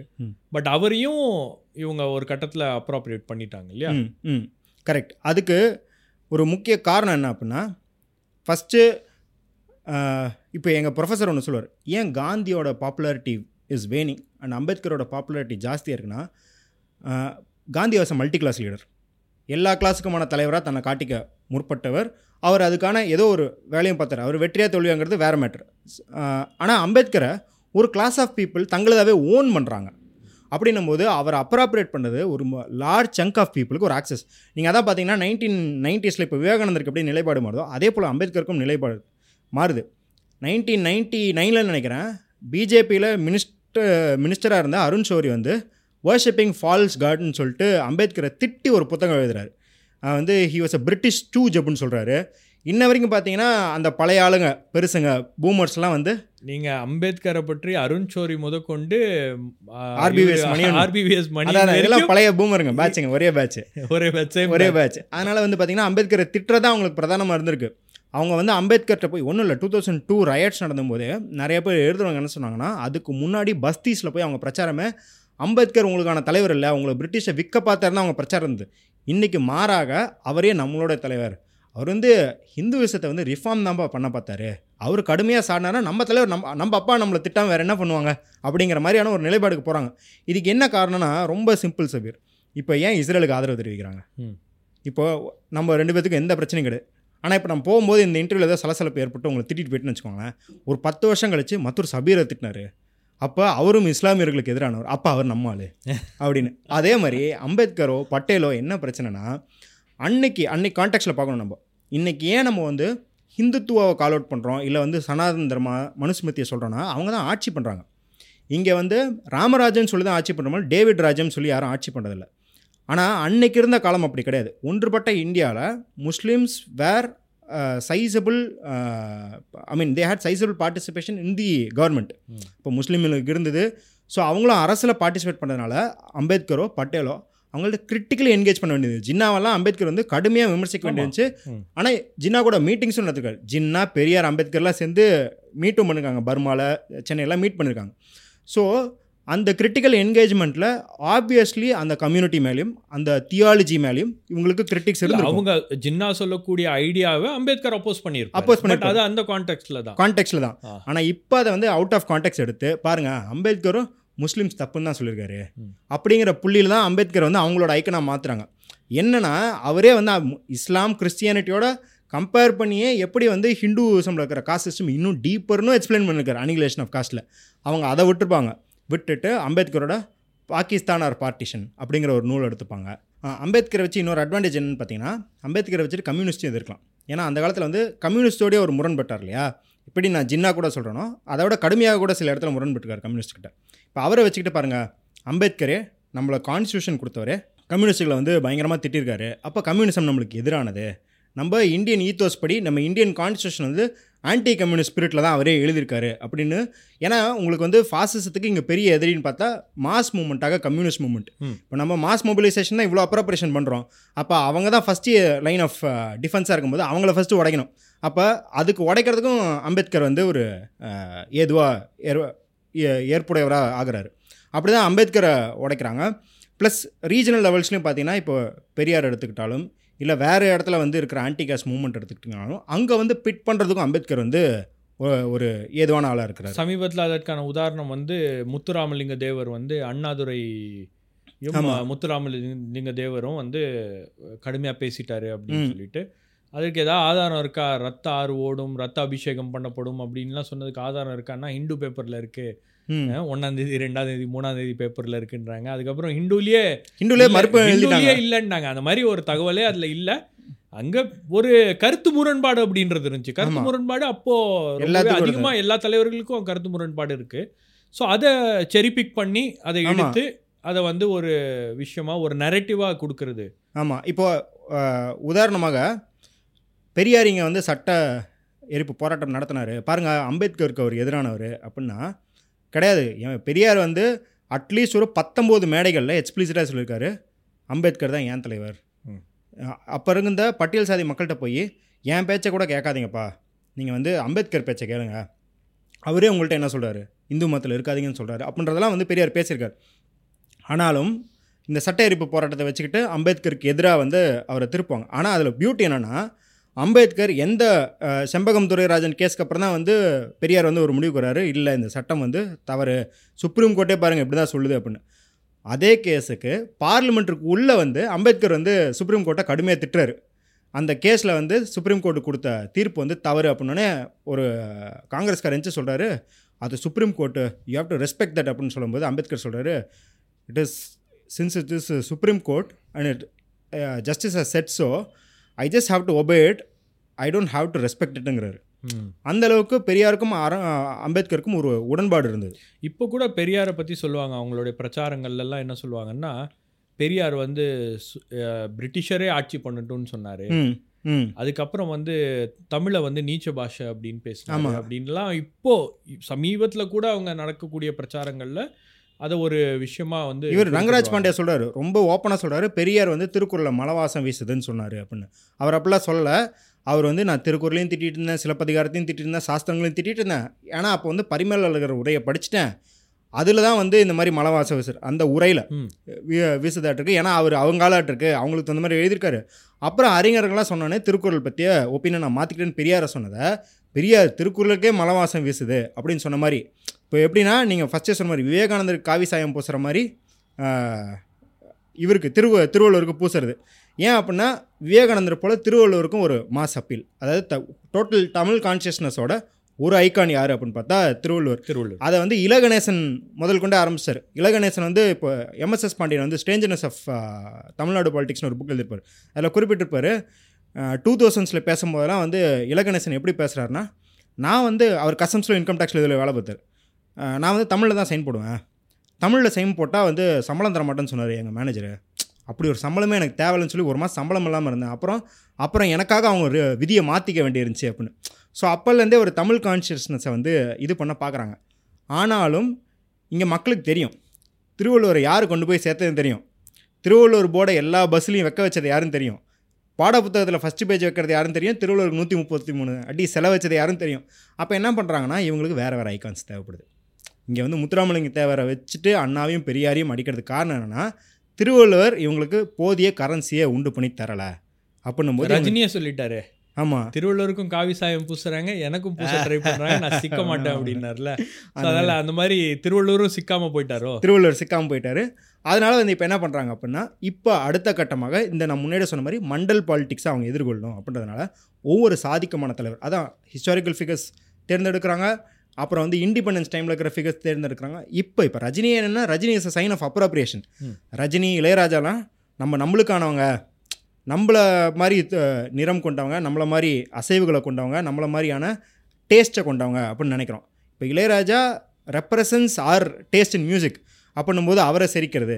இந்த மாதிரியான வேலைகள் பண்ணுறாங்க மேபி போட்டு யோசிச்சிருப்பாங்களோ? ஒரு ரிசர்ச் பண்ணியிருப்பாங்கன்னு நினைக்கிறேன். நீங்க சொன்ன. மாதிரி அந்த அசாம் அஹ், தொடர்பா ம். அவங்க வந்து ஒரு நீண்ட ரிசர்ச் பண்ணி அந்த. ரிசர்ச்ல தான் அவங்க கண்டுபிடிக்கிறாங்க. இந்த கனெக்ஷனை நம்ம கொண்டு வரலாம் அப்படின்னு. அது வந்து இவங்க சும்மா இவங்களே பண்ணுறது கிடையாது. இவங்க பண்ண ரிசர்ச் எப்போ இருக்கும் நம்ம அண்ணாமலையோட விஷயத்தில் பஸ் யாத்திரையில் பார்க்குறோம். இதுக்காக தான் அவங்களே புரிஞ்சுக்கிட்டாங்க. நம்ம பண்ணால் உதவாதுப்பான்னு சொல்லிட்டு ஹார்வர்ட்லேருந்து ஆள் இருக்கிறாங்க.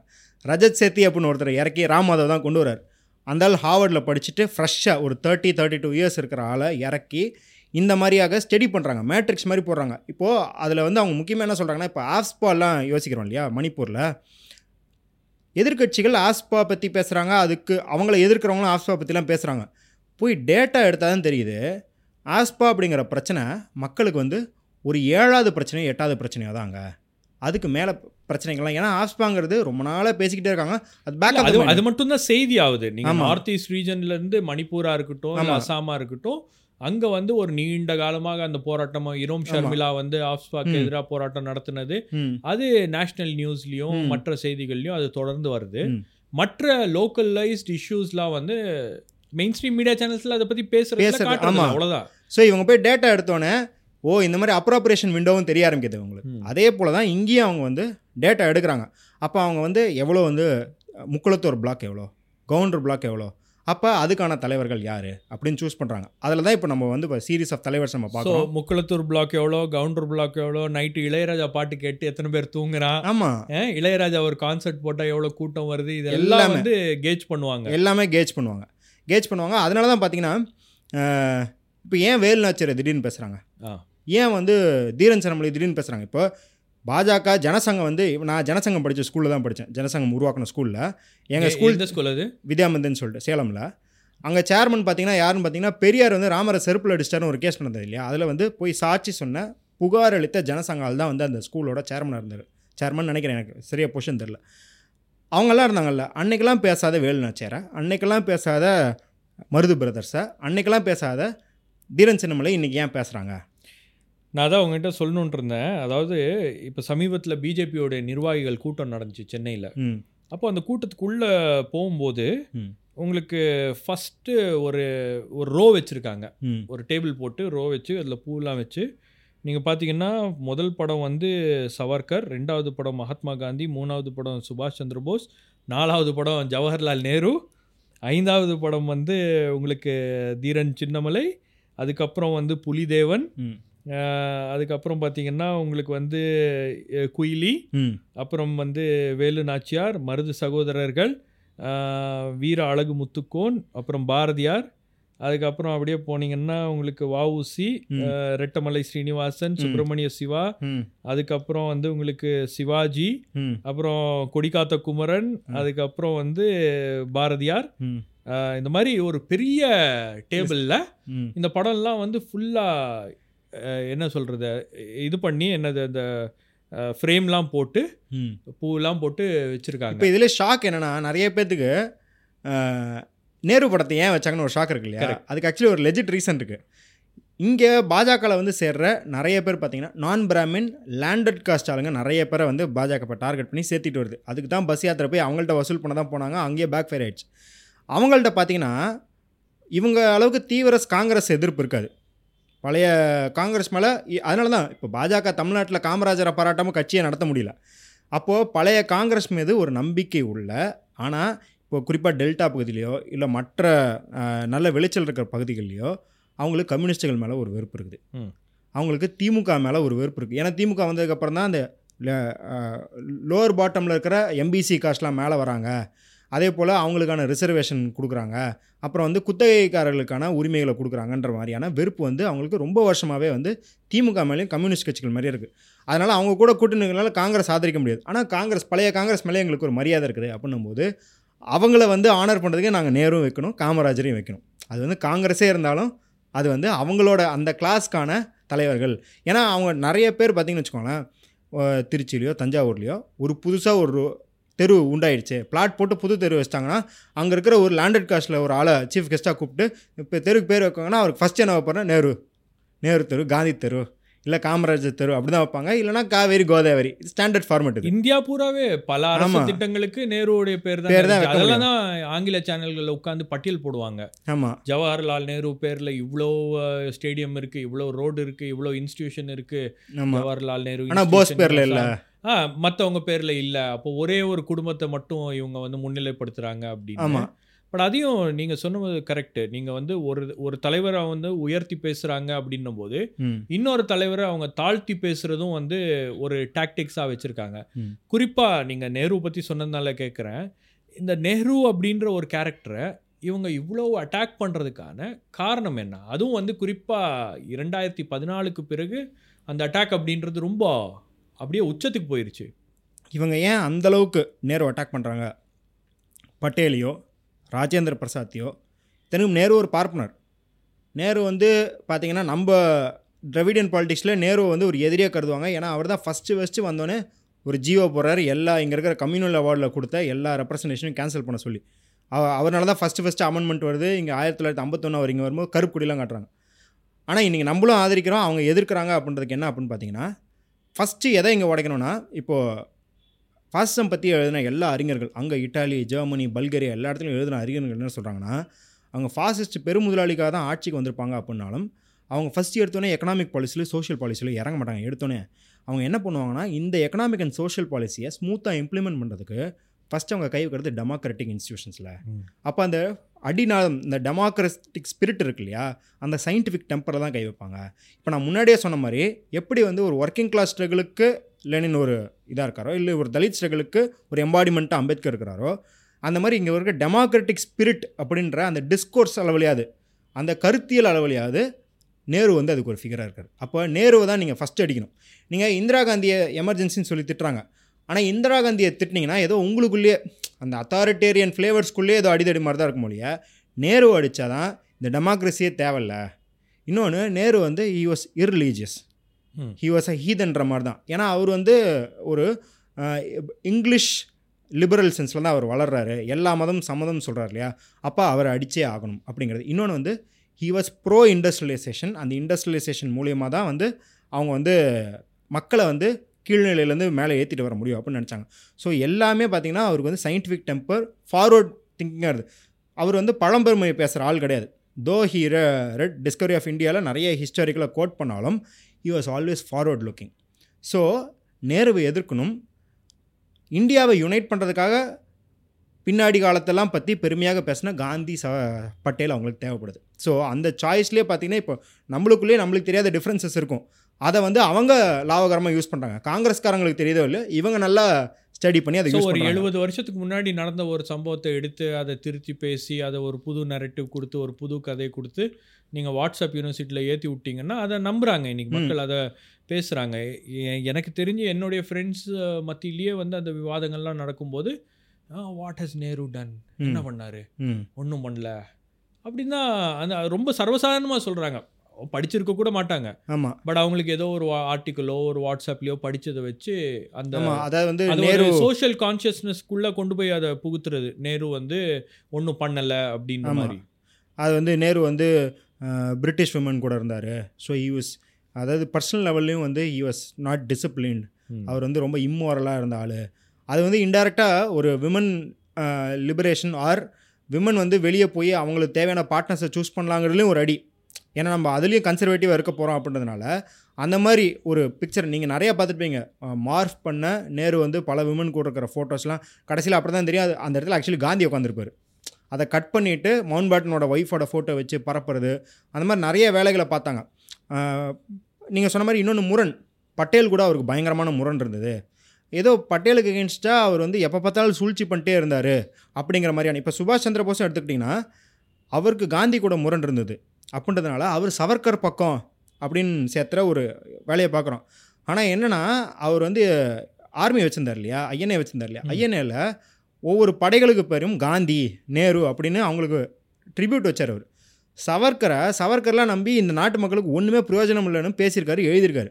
ஏன்னா அவர் வந்து ஜப்பான் படையோடு சேர்ந்துட்டு உள்ளே வரும்போது அவங்க உள்ளே வராங்கன்னு பிரிட்டிஷ் கடிதம் எழுதினாலும் சவர்கர் அதுக்கு முறியடிக்கிறதுக்கு ஆள் சேர்த்தி கொடுத்தது சவர்கர் ஆனால் இதெல்லாம் மறைச்சிட்டு பாருங்கள் காந்தியோட அவர் முரண்பட்டார் நேருவோட அவர் முரண்பட்டார் அப்போ அவர் நம்ம ஆள் அப்படின்னு சுபாஷ் சந்திர போஸையும் சேர்த்திக்கிறது. இங்கே அது வந்து இன்னொரு ஏன் இங்கே தமிழ்நாட்டில் ஒர்க் ஆகலன்றதுக்கு இன்னொரு காரணம் என்னென்னா நீங்கள் ரெக்கக்னைஸ் பண்ணலன்னு சொல்கிறீங்க அவருக்கு அவருக்கு பேரில் வந்து ரோடு போடலன்னு சொல்கிறீங்க இங்கே என்னடானா மனுஷங்களே சுபாஷ் சந்திர போஸ்னு தெரியுறாங்க நிறைய பேர். தமிழ்நாட்டில். ராமநா ராமநாதபுரம் போனீங்கன்னா உங்களுக்கு ஏகப்பட்ட ஏகப்பட்ட பேர் எனக்கு வந்து வருத்தப்புற ப- வாலிபர் சங்கம் ரொம்ப பிடிச்ச படம். அந்த படத்தில் வந்து சிவகார்த்தியின் பேர் வந்து போஸ் பாண்டி.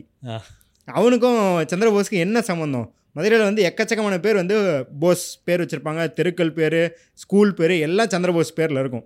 அது வந்து நம்மளுக்கு அதான் சொல்கிறேன் இங்கே வந்து ஒரு கவுண்டர் ஸ்ட்ராட்டஜியாகவே நம்மளுக்கு அமைஞ்சிருச்சு அப்படிங்கிறத நம்ம பார்க்குறோம். ஸோ மற்ற இடங்களெல்லாம் இந்த ஸ்ட்ராட்டஜி வந்து அவங்களுக்கு ஒர்க் அவுட் ஆயிருக்கு. ஃபார் எக்ஸாம்பிள் நார்த் ஈஸ்ட் அப்புறம் வந்து மகாராஷ்டிரா அப்புறம் நார்த் இந்தியாவில் பல இடங்களில் அந்த ஸ்ட்ராட்டஜி ஒர்க் அவுட் ஆயிருக்கு. தமிழகத்தை பொறுத்த வரைக்கும் அதில் என்ன அந்த அளவுக்கு இல்லை அப்படின்றது தான். இப்போது இப்போ பீகாரில் பார்த்துக்கிட்டுன்னு வச்சுக்கோங்களேன் நிஜமாலுமே அங்கே ஒரு டர்த் இருக்குது.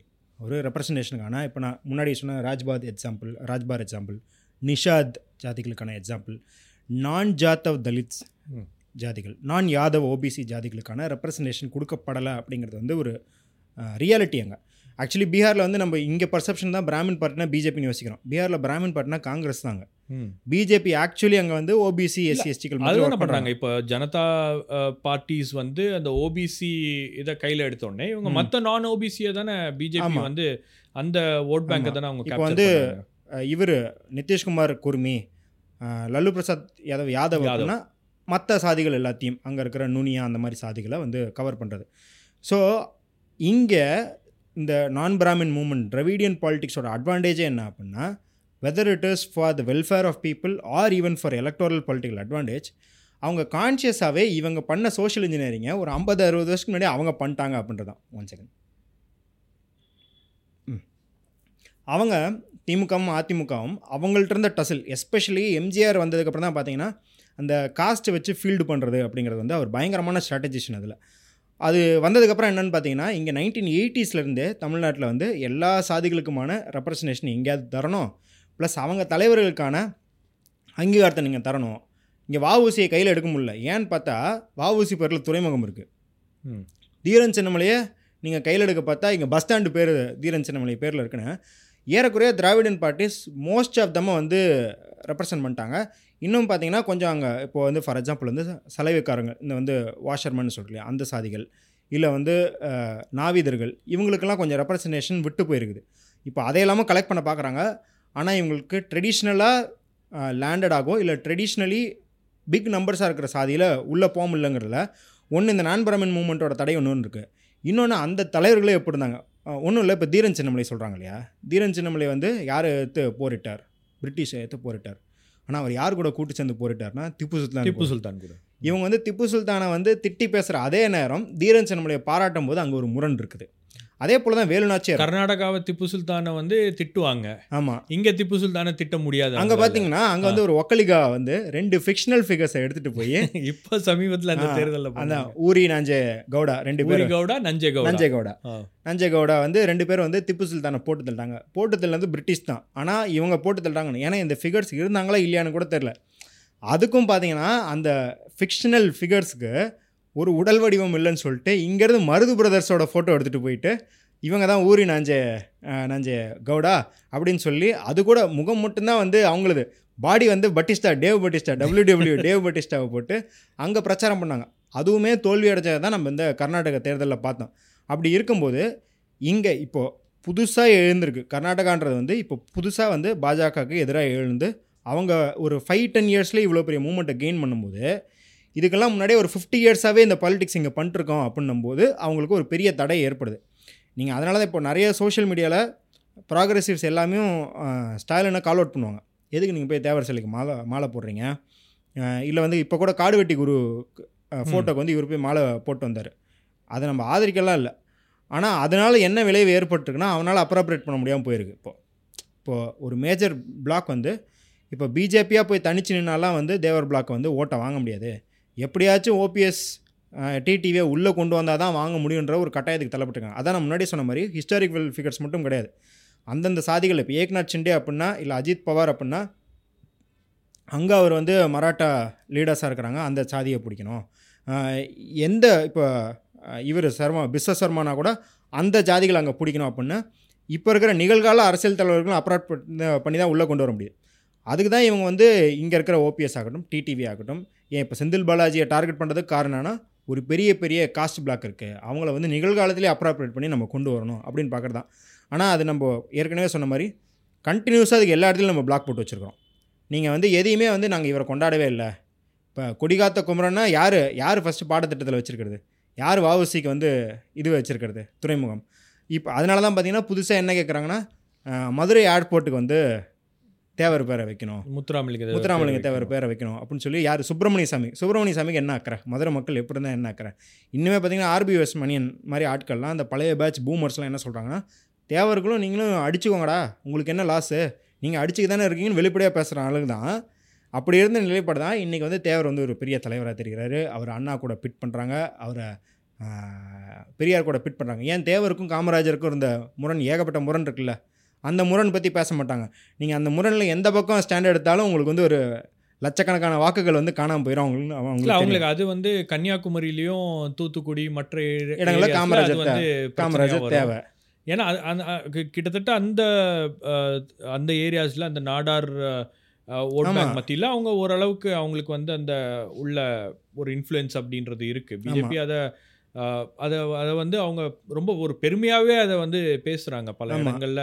நாங்க பாருங்க இவங்களை வந்து நாங்க இவ்வளவு உயர் பதவிக்கெல்லாம் கொண்டு வந்துட்டோம் அப்படின்ற ஒரு விஷயத்தை அவங்க கன்வே பண்ணிட்டே. இருக்காங்க. அதை ரொம்ப ரொம்ப பொன் conscious-ஆ ராதாகிருஷ்ணன் இப்ப சொல்லிட்டு பண்றாங்க. இருக்கும்போது ஒவ்வொருக்கையும் சொல்லும்போது நாங்கள் ஒரு நாடார ஆக்கியிருக்கோன்றதை மீன் பண்ணி சொல்கிறாங்க அதான் சொல்றாங்க. இப்போ காமராஜரை வந்து ஓகே பொலிட்டிக்கல் சர்க்கிளில் இருக்கவங்களுக்கு அவர் நாடார்னு தெரியும். ஆனால் சின்ன வயசில் நம்மலாம் படிக்கும்போது யாருமே அவர் காமராஜர் நாடார்லாம் படிச்சதே கிடையாது. கல்விக்கு கண் கல்வி கண் திறந்தவர் காமராஜ் அவ்வளவுதான். காமராஜ் அவ்வளோதான் தெரியும். அதே போல் காமராஜர் வந்து இந்துத்துவத்துக்கு எதிராக தான் இருந்திருக்காரு. ஏன் அவரோட அந்த டெல்லியில் இருந்த குவார்ட்டர்ஸை வந்து இந்துத்துவ ஆட்கள்லாம் போய் தாக்கியெல்லாம் இருக்கிறாங்க. அப்படி இருந்த காமராஜரை இன்றைக்கி தங்களோட தலைவராக்குறாங்க. அதே போல் வந்து முத்துராமலிங்க தேவரும் நம்மளுக்கு அவர் உடன்படாத தலைவர் தான். அவர் சாதிய தலைவர் தான். ஆனால் அவர் இந்த கும்பலை ஆதரித்தது கிடையாது. அவர் வந்து ஏன் சவர்கர் கூட கை குத்துக்கலாமே? ஏன் அவர் வந்து சுபாஷ் சந்திர போஸோட கை சேர்த்தார்? அந்த மாதிரிலாம் இருக்குது அப்படி இருந்தும் இன்றைக்கி அவங்க வந்து தேர். ஏன் வந்து இப்போ நார்த் இந்தியாவில் வந்து பயங்கரமாக எடுபட்டுச்சு அப்படின்னா ரிட்டன் ட்ரெடிஷன் கிடையாது. மோஸ்ட்லி அடித்தட்டு மக்கள்கிட்ட பார்த்தீங்கன்னா ஓரல் ட்ரெடிஷன் தான் ஜாஸ்தி. அப்படி இருக்கும்போது இந்த மாதிரி அப்ராப்ரியேஷன்லாம் அங்கே வந்து ரொம்ப சீக்கிரமாகவே எடுபட்டுச்சு. ஆனால் இங்கே அவங்க பெனட்ரேட் பண்ணும்போது இங்கே வந்து கொஞ்சம் ரிட்டன் இப்போ தமிழ்நாட்டில் ஆகட்டும் கேரளாவில் ஆகட்டும் நியூஸ் பேப்பர் ரீடிங்லாம் ஜாஸ்தியாக இருக்குது. அதனால் ஈஸி ஈஸியாக கவுண்டர் பண்ண முடியுது அது ஒரு பேரியராக இருக்குது. பட் ஸ்டில் நம்ம வந்து இப்போ தினமலர் எப்படி எழுதுறாங்க ஆர்டிகல்ஸ் அவங்களுக்கு ஆதரவாக எப்படி எழுதுறாங்கன்னு பார்க்குறோம். டிவி சேனல் டிபேட்ஸும் எப்படி அவங்க ரிக் பண்ணுறாங்கன்னு பார்க்குறோம். அதனால் நம்ம என்ன சொல்கிறோன்னா அங்கே இருக்கிற அளவுக்கு அப்ராப்ரேஷன் வந்து இங்கே வந்து இன்ஸ்டன்டேனியஸாக நடக்கிறதில்ல. இங்கே வந்து ஒரு பேக் ஃபயர் ஆகுது ட்ரை பண்ணிட்டே இருக்காங்க. பண்ணிட்டே இப்போ இருக்காங்க. நான் சொன்னேன் இல்லையா அந்த படங்கள்லாம் வச்சு. ஆமாம் அதில் உண்மையிலேயே பார்த்தீங்கன்னா அந்த படங்களில் அந்த பேர்லாம் எடுத்துட்டா கூட உங்களுக்கு வந்து நிறைய பேருக்கு அது யார் அப்படின்றது தெரியாது. தெரியாது. பட் அது பேர் போட்டு அதை வச்சு. இல்லை நான் திருச்சியில் தான் இருக்கேன். அங்கே முத்துராயர் சங்க மாநாடுகளும் அங்கே இப்போ அவர் அந்த ராஜாவோட பர்த் அனிவர்சரி இப்போ இவங்க பாஜக தான் பெருசாக எடுத்து கொண்டாடுறாங்க. பாஜக விஜய் ரசிகர்களும் கோய் மாலைலாம் ஆமா. போட்டாங்க. நிறைய இதெல்லாம் நடக்குது. ஸோ அது அதான் இந்த மாதிரியான விஷயங்களில் தான் இப்போ வந்து அவங்க கையில் எடுத்திருக்கக்கூடிய ஒரு ஐக்கன் வந்து வள்ளலார். ம். சிலையே வச்சுட்டாரு கவர்னர் அதை ஒரு. ரொம்ப பர்சனலாக எடுத்துட்டாரோ?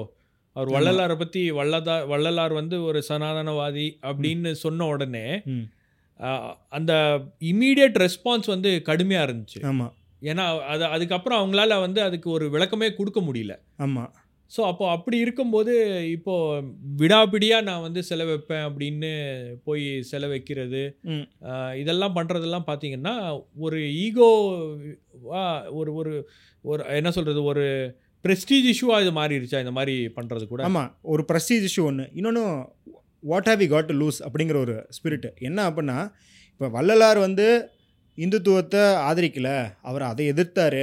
இங்கே வந்து பார்ப்பனியத்தையே அவர் எதிர்த்தார் அப்படிங்கிறத ஒரு இன்டலெக்சுவல்ஸ் மத்தியில் தெரியும். ஆனால் இப்போ ஒரு லார்ஜர் இந்து ஐடென்டிட்டி அப்படின்னு கிரியேட் பண்ணும்போது ஆமாம்ல அவரும் இந்து தானே அப்படின்றது தெரியும்.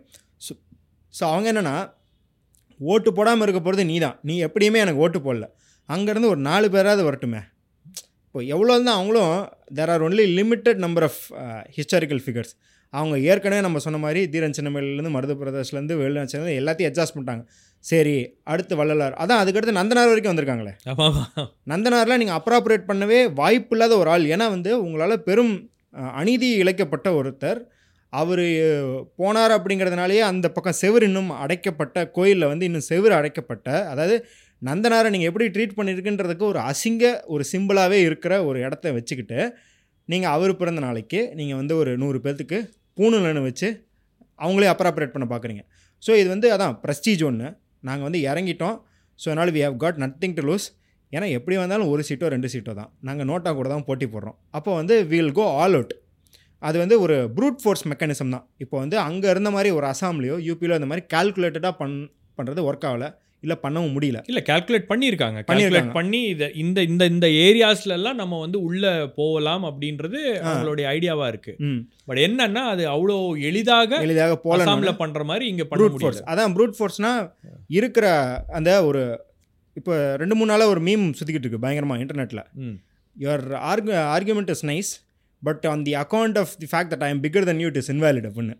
அந்த மாதிரி சரி நீங்கள் சொல்கிறதெல்லாம் கரெக்டு ஆனால் என்கிட்ட தான் ஜாஸ்தி பணம் இருக்குது நான் வந்து ஒரு இருபத்தி ரெண்டு ஆதீனங்களை வந்து ஃப்ளைட் ஏற்றி கொண்டு போய் அங்கே என்னால் செங்கோல் கொடுக்க முடியும். நான் வள்ளலாருக்கு சிலை திறக்க முடியும். அப்படியே பணத்தை இறக்கிறது தான் ஸோ வந்து ஃப்ளட்டிங் தான். இப்போ இந்த வார் டைம்லாம் சொல்லுவாங்களே அவங்களால துல்லியமாக கம்யூனிகேஷன் அனுப்ப முடியலன்னா என்ன பண்ணுவாங்கன்னா எல்லா ஸ்டேஷன்ஸ்க்கும் மெசேஜ் அனுப்புவாங்க. ஸோ இந்த மாதிரி ஃப்ளட்டு பண்ணுறது ஸோ அது அதன் ஒரு விளைவு தான் வள்ளலாறு நந்தனார். இப்போ வந்து திருப்பியும் இந்த செங்கோல் அப்போது ராஜராஜ சோழன் எல்லாம் திருப்பி வந்து going back to the books திருப்பியும். ஆனால் என்ன அப்படின்னா வள்ளலார் ஆகட்டும் ராஜராஜ சோழன் ஆகட்டும் திருவள்ளுவர் ஆகட்டும் இங்கே திராவிடன் மூமெண்ட் ஸ்டார்டிங்லேருந்தே எடுத்துட்டாங்க அவங்க. ஸோ அதனால் வந்து இப்போ திருப்பியும் பார்க்கணும். நம்ம வந்து கண்ணகி சிலையும் பார்த்தீங்கன்னா கண்ணகி சிலை வந்து ரிமூவ் பண்ணப்போ ஜெயலலிதா ரிமூவ் பண்ணப்போ இலகணேசன் கூட கண்ணகி கண்ணகி சிலைக்கு பேசினார். ஸோ இப்போ அவங்க திருப்பி அதை கூட ரிவைவ் பண்ணலாம். எலெக்ஷனுக்கு முன்னாடி கண்ணகியை ரிவைவ் பண்ணலாம். இல்லை வேறு சில ஔவையார் மலை சில ஃபிகர்ஸை ரிவைவ் பண்ணலாம். ஆல்ரெடி அது எடுத்துட்டாங்க. ஔவையார் வந்து இப்போ நீங்கள் சமீபத்தில் நான் கூட இந்த விநாயகர் சதுர்த்தியோடைய அந்த ஊர்வலத்துக்கு போயிருந்தேன். ட்ரிப்ளிகேனில் கவர் பண்ணுறதுக்கு உங்களுக்கு வந்து அந்த திருவல்லிக்கேணி உள்ள இருக்கக்கூடிய ஒரு பிள்ளையார் சிலை அதான் அள்ளிக்கேணி ராஜா அப்படின்வாங்க அவர் தான் வந்து கடைசியாக போய் அந்த. ஊர்வலத்தில் அவர் தான் கடைசியாக கொண்டு. போய் கறப்பாங்க அப்போ அது ஒரு பெரிய விழாவாக இருக்கும். அது அதுதான் வந்து அங்கே பெரிய பிள்ளையார் ஏன்னா இந்து முன்னணி வைக்கிற பிள்ளையார் அது. ஸோ அதுக்கு ஒரு கமிட்டி இந்த மாதிரி பல்வேறு விஷயங்கள்லாம் இருக்குது அதுக்கு. அப்போ அந்த பிள்ளையாரை கொண்டு வரும்போது பின்னாடியே வந்து மூன்று வாகனங்களில் என்ன பண்ணுறாங்கன்னா ஒரு வாகனத்தில் வந்து இந்து முன்னணியுடைய முன்னாள் தலைவர் மறைந்த ராமகோபாலனுடைய ஒரு பெரிய படத்தை போட்டு அந்த வாகனத்தை. கொண்டு வராங்க. இன்னொரு வாகனத்தில் பார்த்தீங்கன்னா உங்களுக்கு ஒரு பக்கம் திருவள்ளுவரும் இன்னொரு பக்கம் உங்களுக்கு வந்து வள்ளலாருடைய அந்த இதை போட்டு கொண்டு வராங்க. இன்னொரு வாகனத்தில் வந்து ஒரு பக்கம் ஔவையாரும் இன்னொரு பக்கம் வேற ஒரு ஐக்கனையும் போட்டு அந்த ஊர்வலமாக அதை கொண்டு போகிறாங்க ஸோ பேசிக்லி அவங்க வந்து அதை கிரியேட் பண்ணுறாங்க ஒரு. விஷுவலாக நாங்கள் வந்து இவங்களை எல்லாம் இன்கார்பரேட் பண்ணுறோம் இவங்களுடைய விஷயங்களை எல்லாம் இன்கார்பரேட் பண்ணுறோம் அப்படின்றத மறுபடியும் க கம்யூனிகேட் பண்ணுறாங்க பட் அது வெளிப்படையாக பார்க்கும்போது ஆமாம் இவங்க தான் நம்ம ஐகான்ஸ்க்கெலாம் மரியாதை கொடுக்குறாங்களே அப்படின்னு யோசிக்க தோணும். பட் அது கொடுப்பதற்கும் ஒரு அரசியல் காரணம் இருக்குது அப்படின்றது தான் இதில் இருக்கு. இருக்கக்கூடிய ஆனால் இப்போ என்னன்னா இப்போ ஒரு அஞ்சு வருஷத்துக்கு முன்னாடி வரைக்கும் பாஜக வந்து தலைமை பார்த்தீங்கன்னா பிராமின் பாஷையில் தான் பேசுவாங்க. ஆமாம் ஹெச் ராஜாவோட பாஷை வந்து ரொம்ப ஏலினேட்டிங்காக இருக்கும். இவர் நம்மளுக்கான அரசியல் பேசுகிறவே இல்லைன்ற மாச அதனால் இப்போ தான் அவங்க வந்து நம்மளை மாதிரி தமிழ் பேசுகிற அரசியலுக்கே வந்திருக்காங்க அப்படின்னும்போது தேர் ஃபார் பிஹைண்ட் இதில் அப்படின்றது தான் அவங்களுக்கு பெரிய பட் இதில் ஒரு விஷயம். எனக்கு சொல்லுங்க இப்போ இதெல்லாம் பண்ணுறாங்க. சில ஒரு ஒரு தலைமுறைக்கு இவங்க என்ன பண்ணுறாங்க அப்படின்றது புரியுது ஸோ அதை வந்து கவுண்டர் பண்ணுறாங்க உங்களுக்கு வந்து பல இடங்களில் இப்போ டிவியாக இருக்கட்டும் பத்திரிக்கையாக இருக்கட்டும் எல்லா இடங்கள்லையும் வந்து அவங்க சொல்லக்கூடிய அந்த கருத்துக்கு எது உண்மை அப்படின்னு எடுத்து சொல்கிறதுக்கு ஆள் இருக்குது இப்போ வருகை வ- வரு வருகின்ற சந்ததியினருக்கு ஒரு லாங் டேர்மாக யோசிக்கும்போது அந்த கான்ஷியஸ்னஸ் இருக்கா? வாட் ஆர் த கவுண்டர் மெஷர்ஸ்னு கேட்குறேன் நான். கவுண்டர் மெஷர்ஸ் அப்படின்றது வந்து இப்போது ஆக்சுவலி பிஜேபிகிட்டே நம்ம ஒரு கவுண்டர் மெஷர்ஸ் இருக்குது இவங்க வந்து நார்த் ஈஸ்ட்டில் பார்த்தீங்கன்னா they're not just using historical figures அவங்க இன்னொன்று என்ன பண்ணாங்கன்னா ஆனிமே கேரக்டர்ஸ் எல்லாத்தையும் அப்ராப்ரேட் பண்ண ஆரம்பிச்சிருக்காங்க. வந்து இவர் லாங்குமர் எழுதும்போது சொல்கிறாரு நருட்டோ மாதிரி ஆனிமேஸோட ஃபிகர்ஸில் வந்து அவங்க இந்துத்துவ கருத்தையும் பரப்புகிறாங்க அப்படின்னு. ஸோ இப்போ நம்ம என்ன வேணால் நான் ஆனிமேன்றதுக்காக சொல்லலை. இப்போ நியூ ஃபார்ம்ஸ் ஆஃப் இப்போ மீம்ஸ் ஆகட்டும் ஆர் ஷார்ட் வீடியோஸ் ஆகட்டும் இப்போ அதனால தான் வந்து நம்ம இன்ஸ்டாகிராம் பற்றி பேசுனதுக்கு காரணமே என்னென்னா the Sangh has recognise that அதனால தான் இப்போ பார்த்தீங்கன்னா சாய் தீபக் ஆகட்டும் பியர் பைசப்ஸ்னு சொல்லிட்டு ஒருத்தர் இருக்கான். இந்த இதே மாதிரி செட்டப்பில் உட்காந்து பேசிட்டு இருப்பான் அவன் அவன் இல்லை. அவனுக்கு இதுக்கு சம்மந்தம் இல்லை நீங்கள் நல்ல கேள்வியெல்லாம் கேட்குறீங்க அவன் வந்து ஜ ஜெய்சங்கர் வந்து எங்கே காலேஜ் பண்ணார் இந்த மாதிரி கேள்விலாம் கேட்பான். ஸோ தே ரெக்கக்னைஸ் அவங்களே பார்த்தீங்கன்னா இந்த பியர் பைசப்ஸு லாங் ஃபார்ம் பாட்காஸ்ட்டுக்கு ஒரு வீடியோ எடுப்பான். அதை வெட்டி அஞ்சு நிமிஷம் பத்து நிமிஷமாக போகிறதுக்கு ஒரு யூடியூப் வீடியோஸும் அதே ரீல்ஸாக போகிறதுக்கு டிஆர்எஸ் கிளிப்ஸ்னு ஒரு சேனல் வச்சுருக்கான். ஸோ இவ்வளோ மெத்தடாடிக்கலாக அடுத்த ஜென்ரேஷன்ஸ்க்கு வந்து ஓகே 90 மினிட் நைன்ட்டி செகண்ட்ஸ்க்கு இன்ஸ்டாகிராமில் பார்க்குறது ஒரு க்ரௌட் இருக்குது கம்யூட் பண்ணுறது இப்போ பார்த்தீங்கன்னா அர்பனைசேஷனால் கம்யூட் பண்ணுற டைம் ஜாஸ்தி ஆச்சு. ஸோ பாட்காஸ்ட் கேட்குறது ஒரு கம்யூனிட்டி இருக்குது. அப்புறம் வந்து சும்மா உட்காந்து வீட்டில் உட்காந்து யூடியூப்பில் போட்டு கேட்குறது ஒரு கம்யூனிட்டி இருக்குன்னு நம்ம நம்மளும் இதே மாதிரி வந்து ஸ்ட்ராட்டஜைஸ் பண்ணணும். பண்ணி இந்த மாதிரி தான் அவங்களுக்கு பிரேக் பண்ணணும். அதே போல் இன்னொன்று என்ன சொல்கிறோம் அப்படின்னா நம்ம ஃபஸ்ட்டு பேசினது தான். அவங்கள்ட்ட இருந்து ரொம்ப தள்ளி போய் நம்ம அப்ஸ்ட்ராக்ட்ஸில் இதெல்லாம் பேசிடக்கூடாது அப்படிங்கிறதா இன்றைக்கி வந்து நம்ம ஏன் அம்பேத்கரை பேசுகிறோம் அப்படின்னா இன்றைக்கி அவங்களோட ஜனநாயக உரிமை பறி போயிட்டு இருக்கு அப்படிங்கிறதுல இருந்து அவங்கள கனெக்ட் பண்ணணும். அவங்க காலேஜில் என்ன நடக்குது? நீங்கள் ஒரு ஸ்டைஃபன் திருப்பி கேட்டால் கூட உங்களை டிஸ்மிஸ் பண்ணுற அதிகாரம் உங்கள் காலேஜுக்கு இருக்குது அப்படின்னா அப்போ அதை எதிர்த்து எப்படி போராடணும் அப்படிங்கிற ப- புள்ளியில் உங்களுக்கு நீங்கள் வந்து அம்பேத்கரை கனெக்ட் பண்ணணும் உங்களுக்கு பெரியாரை கனெக்ட் பண்ணணும். அதே போல் இப்போ நியூ ஃபார்ம்ஸில் ரீல்ஸ்லையோ பாட்காஸ்ட்லையோ அவங்களுக்கு கம்யூனிகேட் பண்ணணும். பண்ணுறாங்களா பண்ணுறோம் கொஞ்சம் பேர் பண்ணிக்கிட்டு இருக்கோம். ஆனால் இது வந்து இன்னும் இன்னும் ஆர்கனைஸ்டாக நம்ம அவங்க வந்து நீங்கள் முன்னாடி சொன்ன ஒரு நாற்பத்தி ஆறு ஆர்கனைசேஷன் ஆர்கனைஸாக இருக்கிறாங்க. அந்த மாதிரி நம்மளும் ஆர்கனைஸ்ட் ஆகணும். But we have seen that science in Karnataka. எப்பயுமே ஒரு கிரைசிஸ் வந்து எல்லாரும் ஒன்று கூடுறோம் இல்லையா? அந்த மாதிரி வந்து கர்நாடகாவில் வந்து கர்நாடகாவை மீட் எடுக்கிறதுக்குன்ற மூமெண்ட்டில் அங்கே காங்கிரஸ் மட்டும் கிடையாது. அது ஒரு கட்சி மட்டும் கிடையாது. அங்கே இருக்கிற தலித் மூமெண்ட்ஸு அங்கே இருந்த பழைய பழைய மார்க்சிய லெனினிய குழுக்கள் சர்ச்சு அங்க கர்நாடகால பெரிய ஏத்திஸ்ட் மூவ்மெண்ட் இருக்கு. ஆமாம் ஆ, அவங்க எல்லாம் வந்து எல்லாமே கடுமையான மூமெண்ட் எல்லாமே. ஈவன் தீஸ்டாக இருக்கவங்க கூட ரொம்ப பக்திமானாக இருக்கவங்க கூட அவங்களோட வழிபாட்டு உரிமைகள் பறிக்கப்படுது அப்படின்றதுனால எல்லாரும் வந்து ஒன்று சேர்ந்தாங்க. அங்கே ஒரு சிவில் சொசைட்டி ஆர்கனைசேஷனாக சேர்ந்ததுனால தான் இப்போ நம்ம சொன்னோம் இல்லையா ஒக்கலிக லீடர்ஸ்லாம் அவங்க ஈஸியாக கவுண்டர் பண்ணிட்டாங்க. அதுவும் அவங்க எப்படி கவுண்டர் பண்ணாங்கன்னா அவங்க வந்து இவங்க ஃபிக்ஷனல் ஃபிகர்ஸ்னு கவுண்டர் பண்ணல. ஃபிக்ஷனல் ஃபிகர்ஸ்னால் ஆமாம் நீ சொல்கிறதும் ஃபிக்ஷன் நான் சொல்கிறதும் ஃபிக்ஷன் தான் ஒரு ஜென்ரல் பப்ளிக் கான்ஷியஸ்னஸ் இருக்கும். அங்கே போய் எப்படி பிரச்சாரம் பண்ணாங்கன்னா பாருங்கள் அப்போ திப்பு சுல்தான் வந்து வெள்ளைக்காரர் எதிர்த்து போராடிட்டு இருந்தார். ஒக்கலிகா தலைவர்கள்லாம் வெள்ளைக்காரனுக்கு வேலை பார்த்த மாதிரி இவன் பரப்புறான் So, பிஜேபி நீங்க நீங்க சொல்றது பாத்தீங்கன்னா அவன் ஒரு நெரட்டிவை கொண்டு வந்தான்னா ஒரு கவுண்டர் நெரட்டிவை உங்களால கிரியேட் பண்ணணும் அப்படின்றது ஒரு முக்கியமான முக்கியமான. விஷயம். இங்கே வந்து இப்போ நான் முன்னாடி இப்போ வந்து பாரதியாரை பற்றிய உண்மைகள் பெரியாரை பற்றிய உண்மைகள் இப்படி வந்து ஒரு தியரட்டிக்கலாக மட்டும் இல்லாமல் அதை கதையாடல்களாக மாற்றணும் நம்ம. இன்றைக்கி வந்து காமராஜர் பற்றி அத்தனை கதைகள் இருக்கிறனால தான் நெல்லைக்கண்ணன் அவ்வளோ பெரிய சர்வீஸ் பண்ணியிருக்காரு காமராஜருக்கு ஊர் ஊராக போய் காமராஜர் காரில் போய்கிட்டு போய் கொண்டிருந்த போது ட்ரெயினில் போய் கொண்டிருக்கும் போது அத்தனை கதைகள் இருக்கு. சின்ன உதாரணம் சொல்லணும். அதாவது தமிழறி மணியன் வந்து ஒரு கட்டுரை எழுதுவார் வாரம் வாரம் இதில் விகடனில்.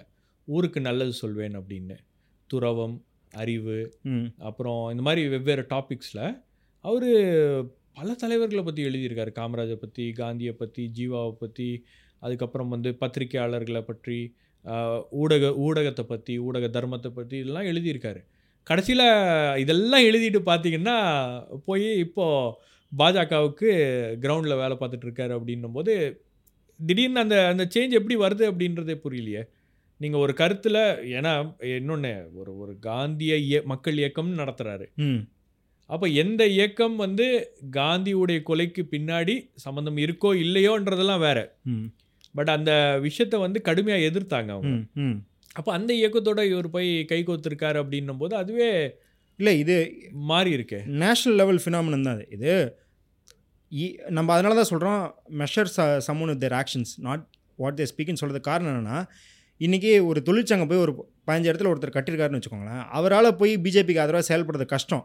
ஏன்னா அந்த தொழிற்சங்கத்தில் வந்து இருக்கிற ஆயிரக்கணக்கான மக்கள் அவர் கேள்வி கேட்பாங்க அவர் அக்கௌண்டபிளாக வச்சுருப்பாங்க. தமிழ் அறிவு மணி நான் யார் அக்கௌண்டபிளாக வச்சிருக்க போகிறது ஒன்றுமே இல்லை திலீப் மந்தல்னு ஒருத்தர் இருப்பார். ட்விட்டர்லாம் பயங்கர ஃபேமஸ் அவர் ஒரு நல்ல ஒரு அம்பேத்கர் இன்டலெக்சுவலாக ஃபார்ம் ஆகிட்டு வந்தார். ஆனால் இப்போ பார்த்தீங்கன்னா ரொம்ப டெலிபரேட்லி ஆன்டி லெஃப்டாகவும் ப்ரோ பிஜேபியாகவும் அவர் எழுதி வரதா பார்க்குறோம் இன்ஃபேக்ட் தலித் கிறிஸ்டியன்ஸ் வந்து அவங்களுக்கும் ரெசர்வேஷன் வேணும்னு கேட்கும்போது நீங்களாம் ட்ரைட்டர்ஸ் டு த காசு நீங்கள் எதர் ஹிந்து ஃபோனில் இருக்கணும் இல்லை இப்போ அம்பேத்கர் வழியில் புத்திசம் போயிருக்கணும்.